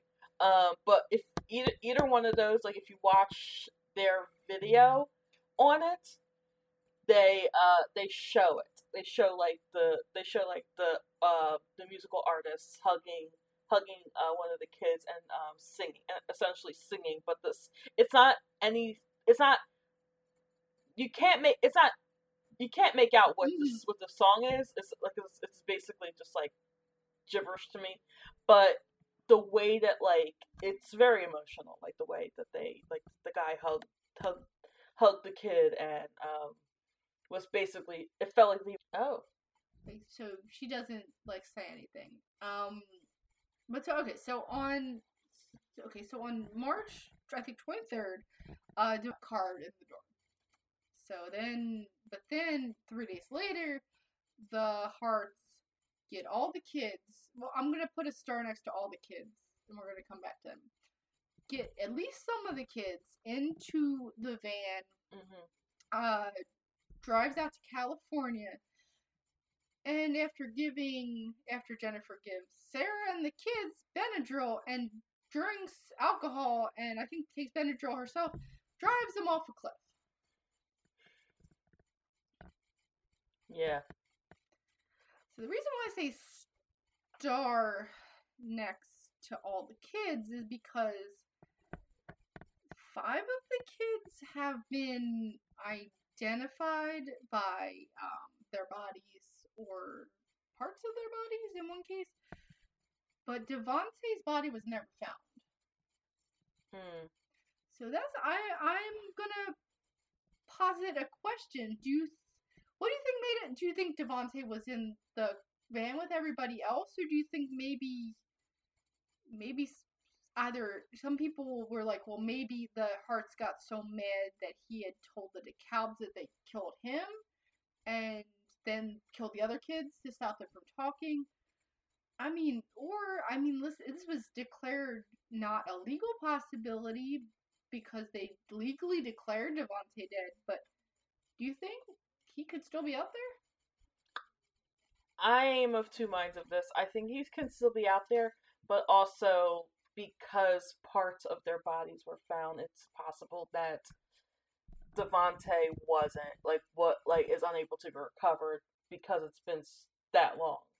Cause yeah, Yeah. because yeah, so I'm I'm of two minds of it. It the, I I hope that he can be found. Mhm. I hope that he's I hope that Devonte is um I hope that I hope that he's like he maybe he found his maybe found his birth mother and he's back with her. That's that's my hope. But also when in situation I I've seen enough like true crime stuff where like if you're put in the ocean Mhm. like Yeah, they never. it's not a good thing. It's not a good thing. Like like um Laci Peterson for example, like that's an example of that. Like like she Yeah. was found but she wasn't like intact from what I understand. Yeah, uh, not- I'm like, but I don't like that they declared him dead without like they just kind of like the judge went. Well, they always traveled together, so obviously he was in the van. I'm like, that's stupid logic. Like that logic doesn't make any sense. But the question is, like, if he's not dead, like, where is he? Because I mean, he'd be 19 now, so I mean, where is he? But then the body Like, would have been the, the body prop well, did they ever like search the house? I don't know.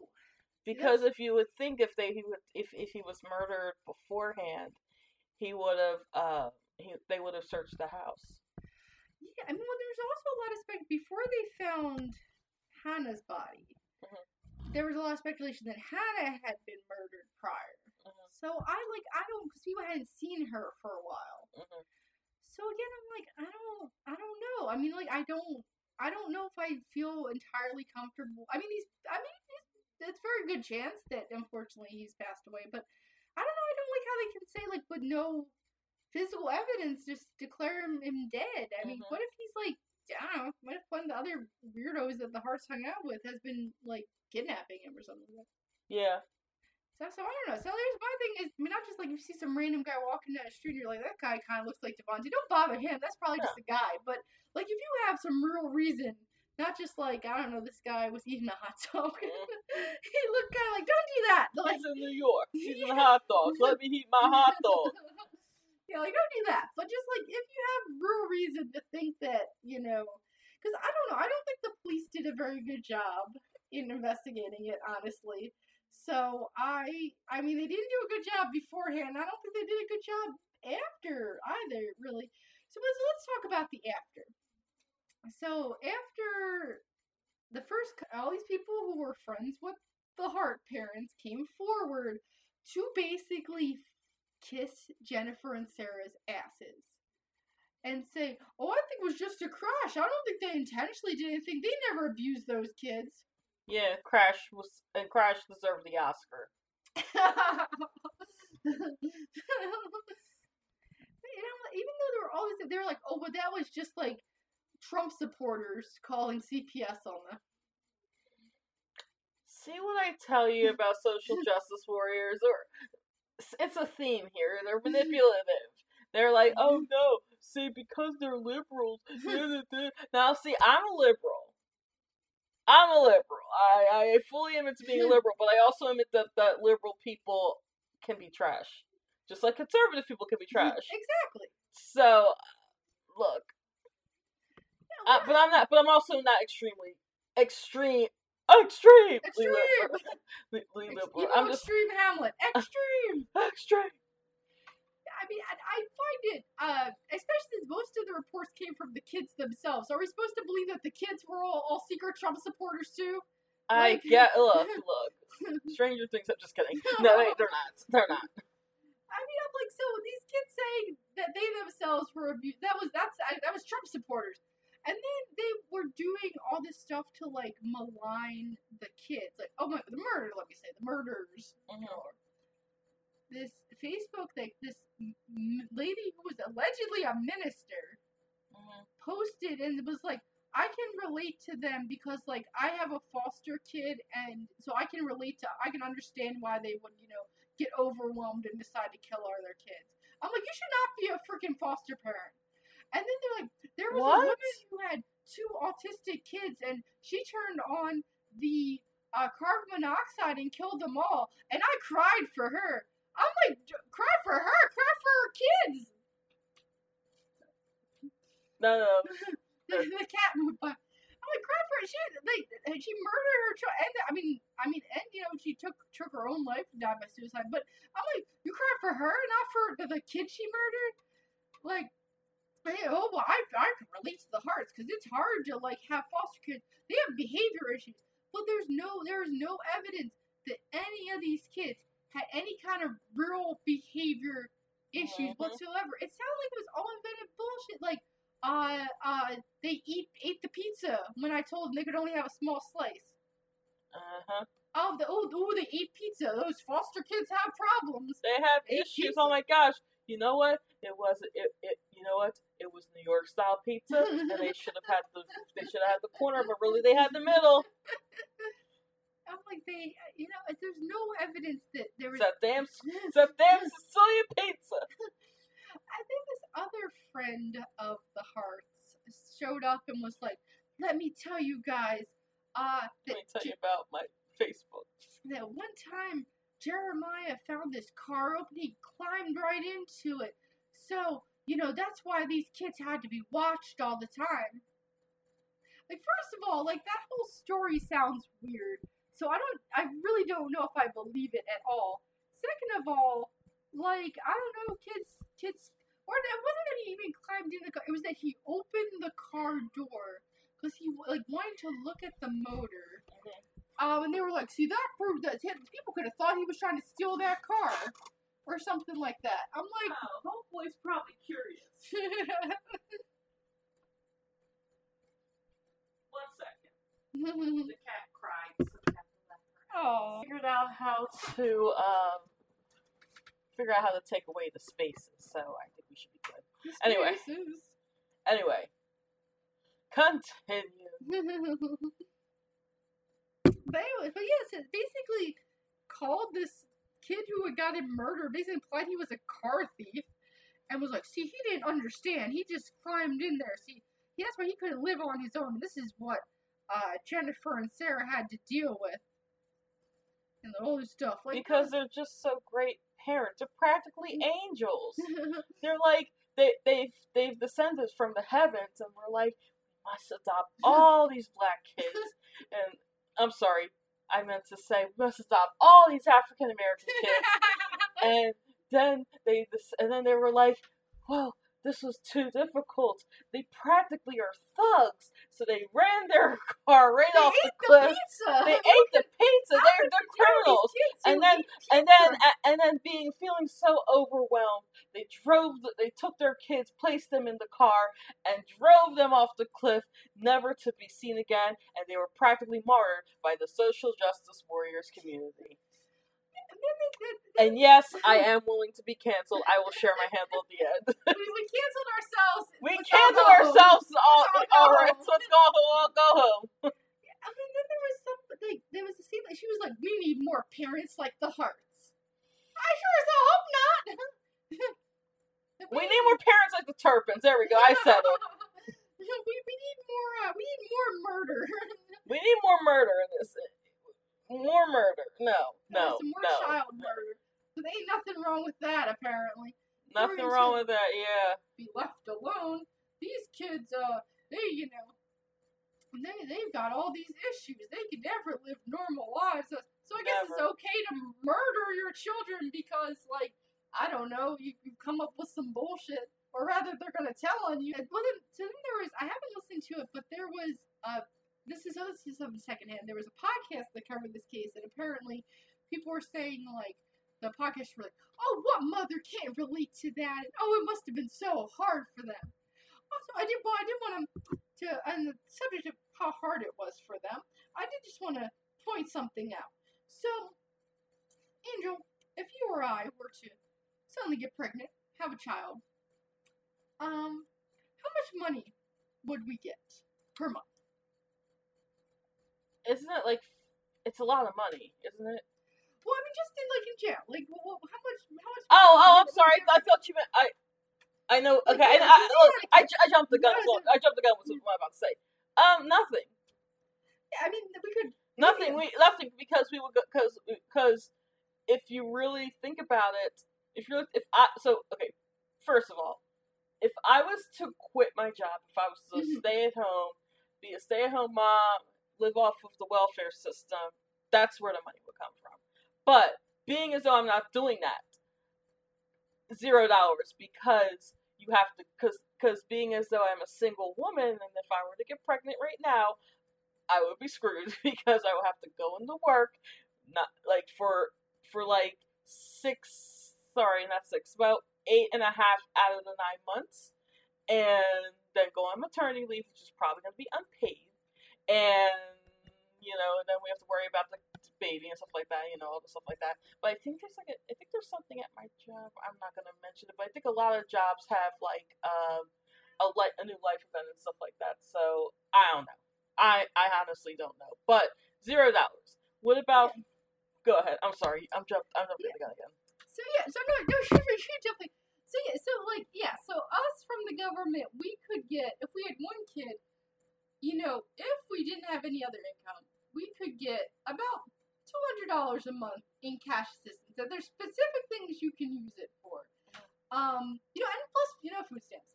Um, the Harts got uh, $2,000 a month in, um, in, let's see, so, um, oh, ultimately, and all in all, uh, Texas gave, uh, gave the Hart Moms $270,000. Plus there was something about they were able to because Devonte's father had or stepfather had died, they were able to get Social Security Oh, survivor benefits survivors. for, for, him. Um, which I'm sure Devonte saw none of. None. Um, and I'm sure the other kids saw none, of. None. And they racked up their credit cards. Uh, freaking Sarah was working at uh, I think it was like a Kmart or something, or a Kohl's, something like that. Um, I guess.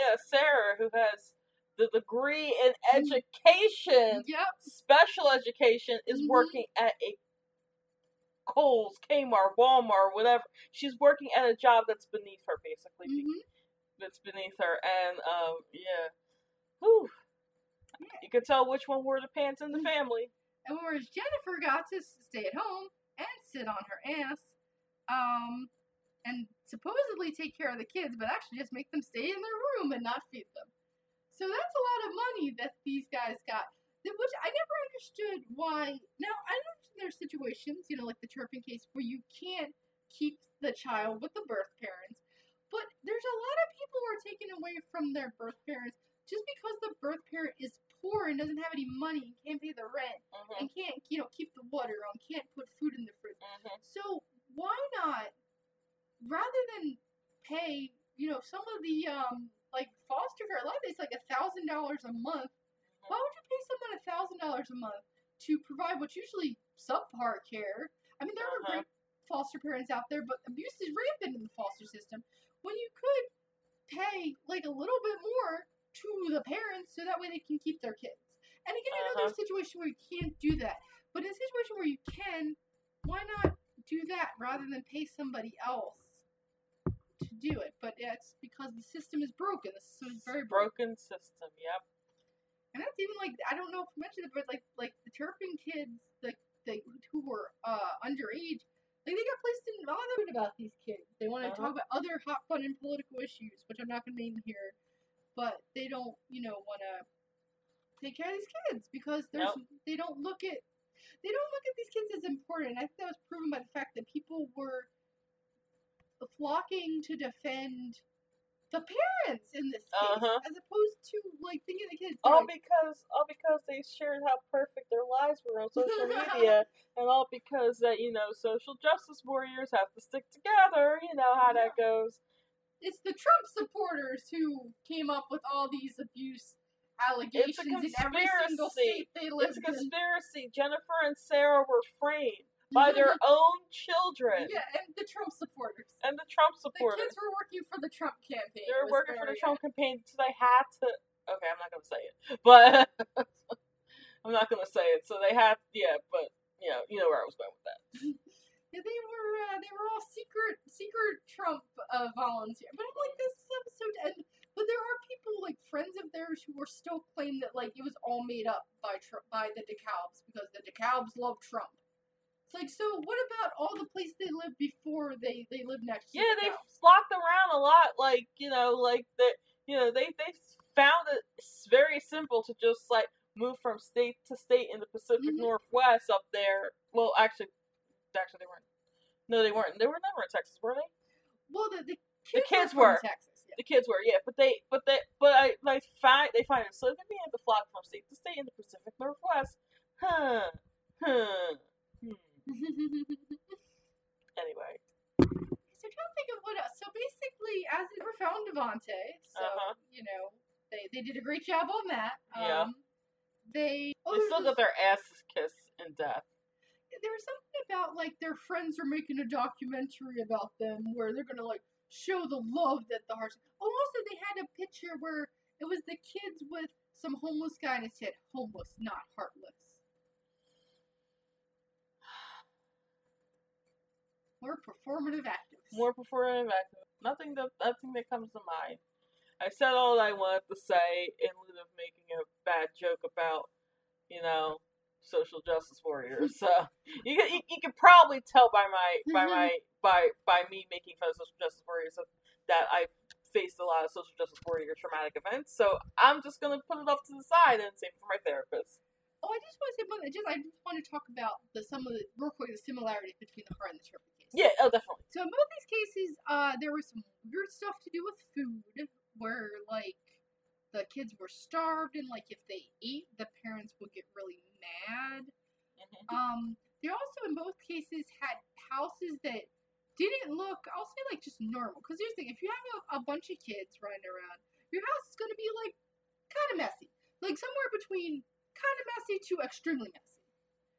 But like with the Turpins, they just had trash everywhere, like for years, Mhm.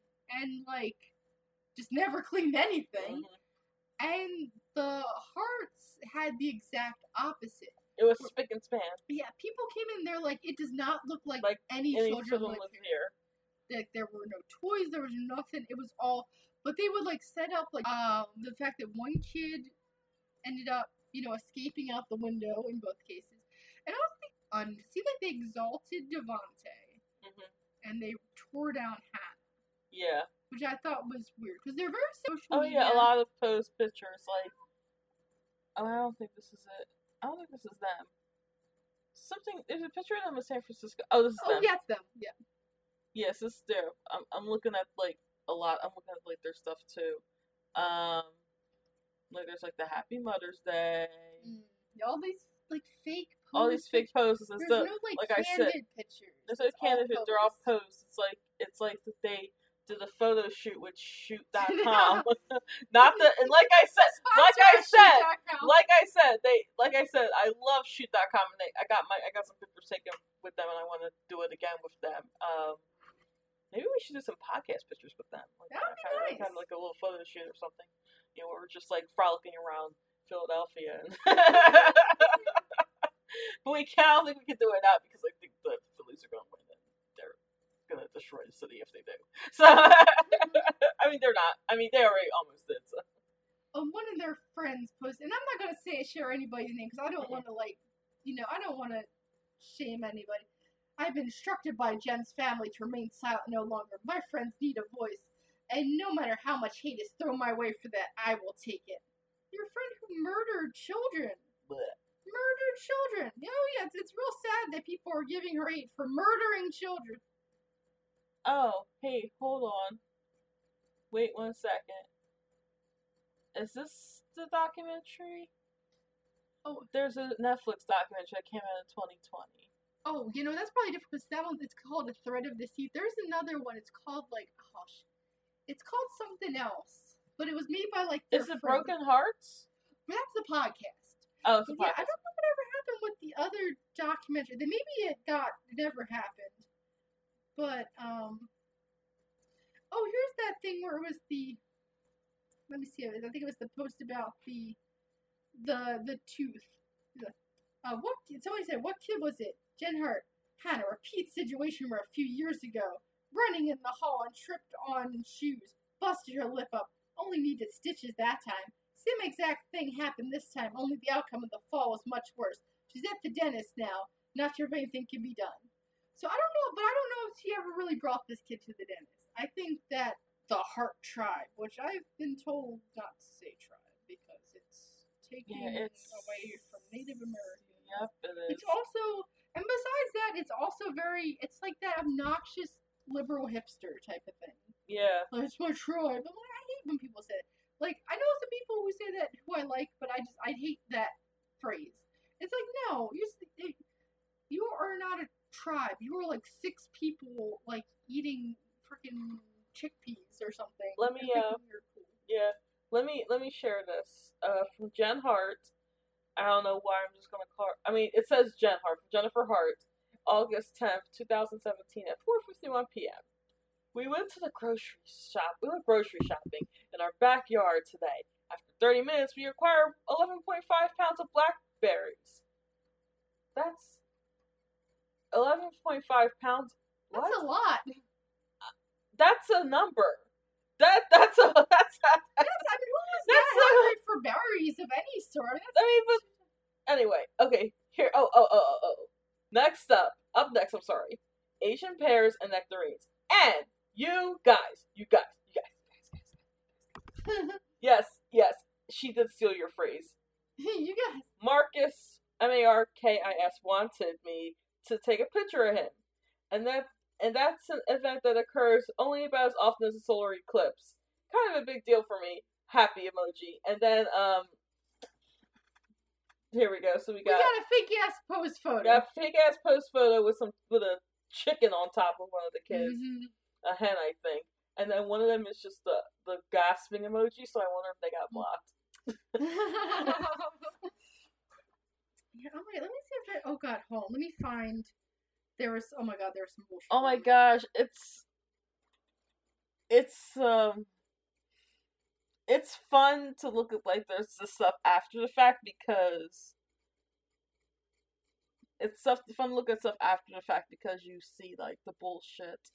It's like it's like They lied all the time. yeah, it's like it's like when you go to like your friend's Facebook page after well if they didn't delete it after like a relationship breaks down if they didn't delete it it's fun it's like it's fun to go in there and see like where all the red flags were. But actually, you can see more of the red flags than like the person in the relationship, which was just which was actually kind of very sad. But um, but it's like doing that and being like, um, yeah. So I, I kind of saw that coming, but I Mhm. didn't want to tell you because I knew you would unfriend me. So Oh, here we go. Here, here's the bullshit I was like. We were standing in the grocery checkout line. And but they have a grocery store In their backyard. Okay, this time the, the lie happened in the actual grocery. An elderly man was standing at the end of the bagging area, conversing with the woman checking us out. He spots our son, looks him up and down. Man, I can tell you're going to be a baseball player when you grow up. Son, uh, pauses, tilts his head, and gives a closed mouth grin. Actually, no, baseball isn't really my thing. Man, well, I can tell you're going to be a ball player. Son, as his mom, I can tell there's a slight, slight, slight, uh, slight frustration inside of him. No, I don't even play baseball. Check out, lady. Oh, I bet you're going to be a basketball or soccer player then. Son, no, I don't play sports. It's just not my thing. There's nothing wrong with sports or anything. I just have other interests. Check out, lady. In a befuddled, nearly astonished voice. What? I have never met a kid that looks like you that doesn't play sports. Man chuckling. Right, never. They all do. It should be probably be mentioned that my face was as red as my hair at this point. It was so obviously clear it was happening. While I wanted to so badly to step in and protect my son from the ongoing racial stereotyping, I didn't. I let him step into his own power, and he handled it brilliantly. Son, well, of course you never met a kid like me. I am one of a kind. There's no, uh, not another person like me.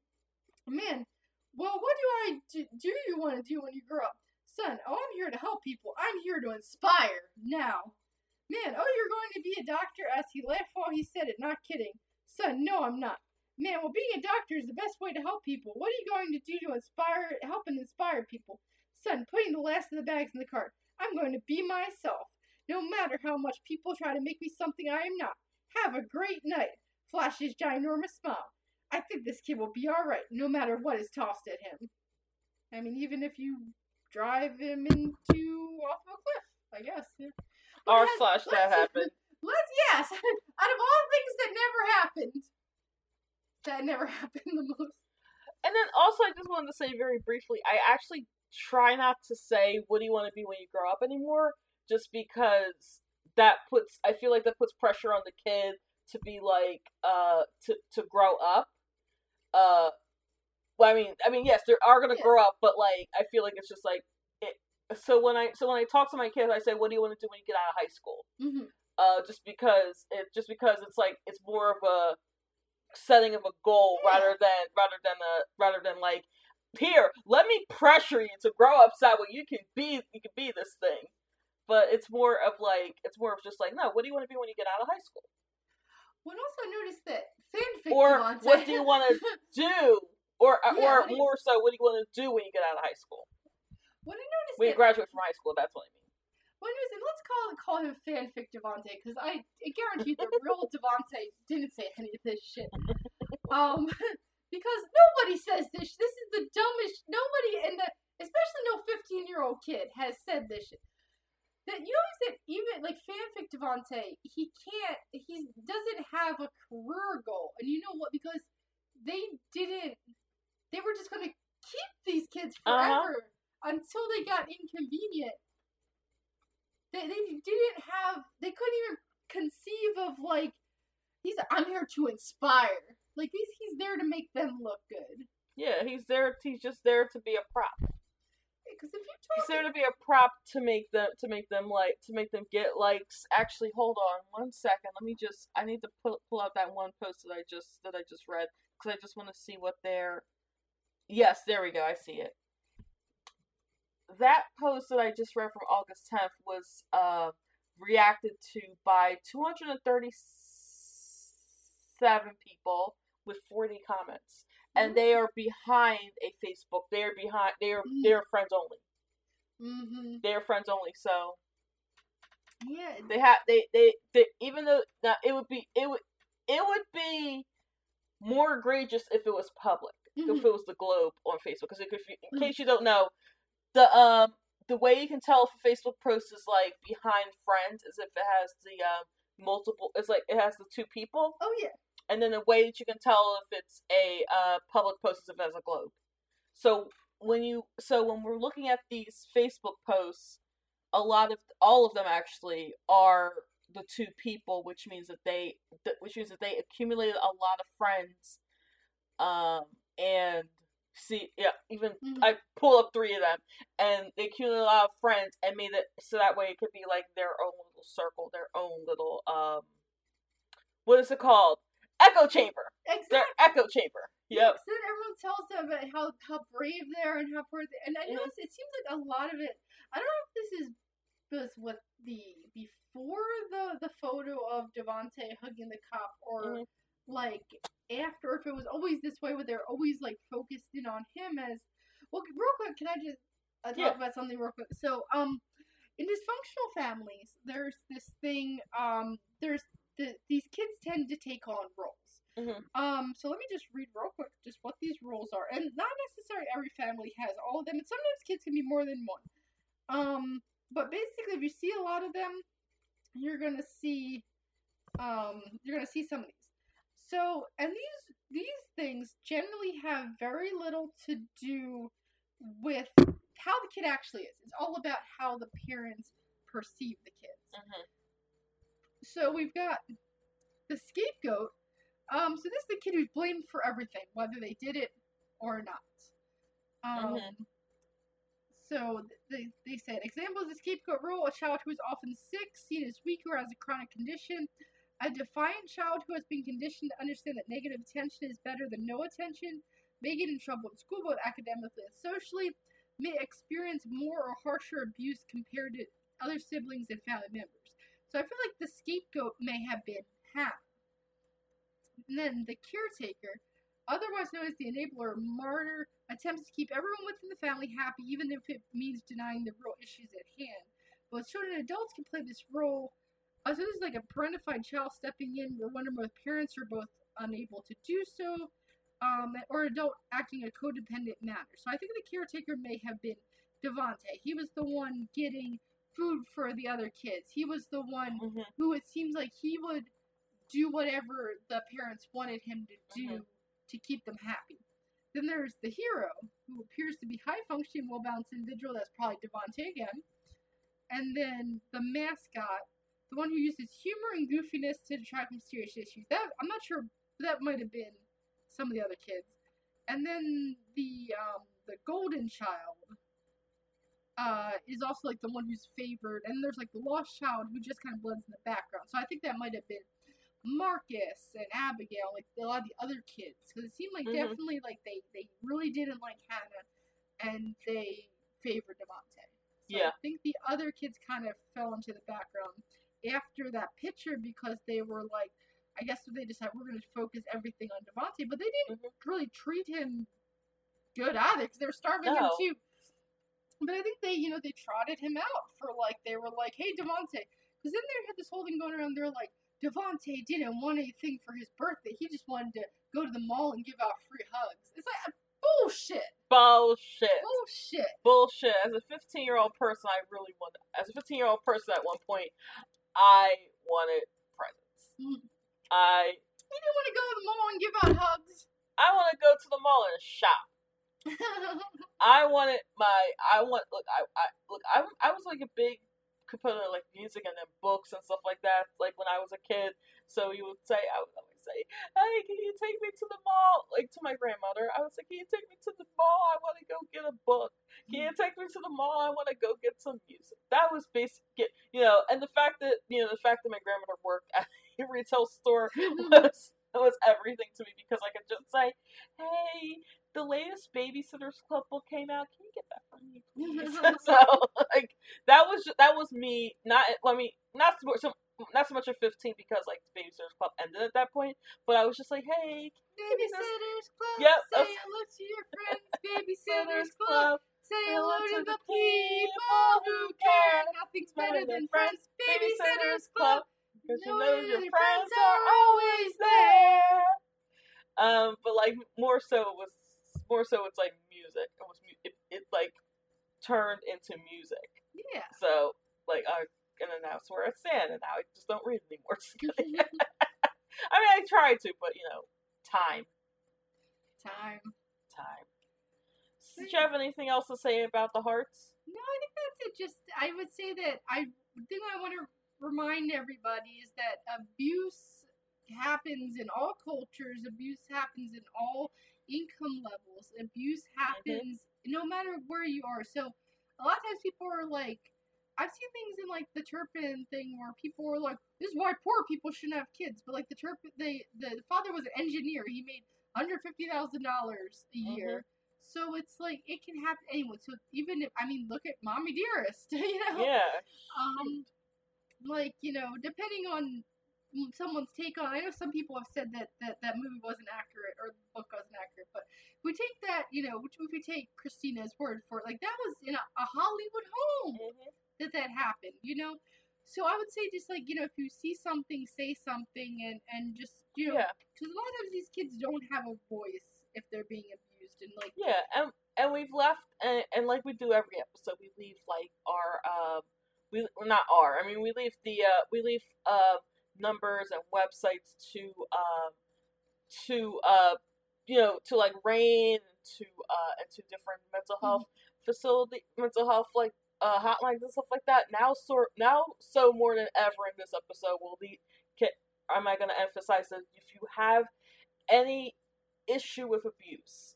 In fact, I'm going to also leave the Trevor Trevor Project on there because I think I might have left it out in uh, in subsequent ones. I'm going to put the Trevor Project in this one um, on t- because it does deal with LGBT Mhm. issues. Um, onto our show notes, so that way, if you ever, if like you know, if you if you have issues, if you're triggered by anything in this episode, definitely reach out to RAINN to us. Um, I cannot pronounce them. Samas, my Samson, Samsa, uh, reach out to uh, reach out to one in ten, one in four, what is six? one in six. I'm sorry, one in six. Reach out to the Trevor Project. Reach out, and, and if, even if you if you can't find them in the show notes, Google help, Google like helpline, and you can find it. You can find it. I, I think I even put the National Suicide Prevention uh, hotline as well because that they are so helpful, very helpful. I've used them before. And if you think a kid is being abused and you like, if you reach out and people aren't, aren't listening, just keep keep calling Keep and going. like do what you need to do to make try to make sure someone takes it seriously. I mean, they just I just saw a, a thing where, um, and I won't go too long. This will be like real quick. They just charged a father in the death of his at the time five year old daughter who he murdered in 2019, and uh, the CPS of New Hampshire like didn't check on all these kids since 2019, and she wasn't reported missing until 2021. Mhm. Like that's ridiculous. People need to start, you know, looking in for these kids. Please, like, you know, just if something seems weird, tell somebody. Mhm. You know, don't be like Dana DeKalb's dad. Even if you're not, Yep. even if you weren't there, call up. You know, call who you gotta call. Mhm. And you know, if someone calls you a Trump supporter, that's that's That's that's, the on- cost of doing business. That's customer business. Yeah. And I also just want to say that uh, to the to if any kids are listening to this, anybody under the age of eighteen, um, reach out to your school if you if you're dealing with issues as well. Uh, reach out to your school social worker or counselor, anybody who can, even like a teacher, because teachers or teachers yeah, yes. Teachers, staff members, counselors are mandated mm-hmm. reporters. They if if we if if we even suspect something like that, we have to report it. We have to report it. There was an incident at my job where if I didn't report it that then something bad would have happened. So and I'm not gonna mention it on air. Yeah, and that's and so the, the mandated reporter list is a little different from state to state. Um, if you're outside the U.S., it's probably a different law. But there are states where everyone's a mandated reporter, and even if you're not a mandated reporter, everyone can report. And if you're not a mandated reporter, you can report anonymously. Just pick up the phone, call. Even if you are a mandated reporter, at least in the state of Pennsylvania, you can report anonymously just so you won't like that you are protected with that too. I just want to make I just want to make that clear for anybody in the state of Pennsylvania. Yeah, so just you know, call. Like, don't just kind of think that someone else is gonna deal with it. Don't be like that guy who turned those kids in Texas away. Be like the lady who let them in, Mhm. or you know, be like the people who called. Just that's basically just all I wanted to say because we should never have. All right. That being that said, I will not share my handle. Just kidding. I will not share my handle because I am not trying to get canceled. No, really, I'm not going to share it. Like if you if you can find me, you can find me. If you don't, well, Don't at me. don't at me. So, um, you uh, you can find this podcast or uh at on Twitter at Sarah and Angel Pod. Yeah, you can probably cancel us there. That's the main one that I use for now. I think I kind of fallen off Instagram, but uh, yeah, that's the one that, that that's the one that gets like kind of tied to our tied to when episodes are released. And thank you to everybody who has shared our episodes. Um, I know I haven't posted in a while, so so, so I'm definitely gonna be posting. Uh, if not this month, then definitely next month. Woo! Yay! And we don't know what's next, so stay tuned. Stay tuned. That being said, I've been Sarah. and I've been Angel. This has been Sarah and Angel talk about things. Where Sarah talked about something that I didn't watch. And I mean, I didn't watch it either. I just I read a lot of articles. Just read a lot of articles, but this, well, I didn't talk. I didn't research on this. I just listened to the Kendall Rae episode and the Stephanie Harlowe episode and on it, and I think that chapter might have did it actually. Oh, gotcha. I think that cha- I think I haven't listened to that chapter in a while. I gotta go back and listen to uh, good old boy uh, Mike there, Mike out.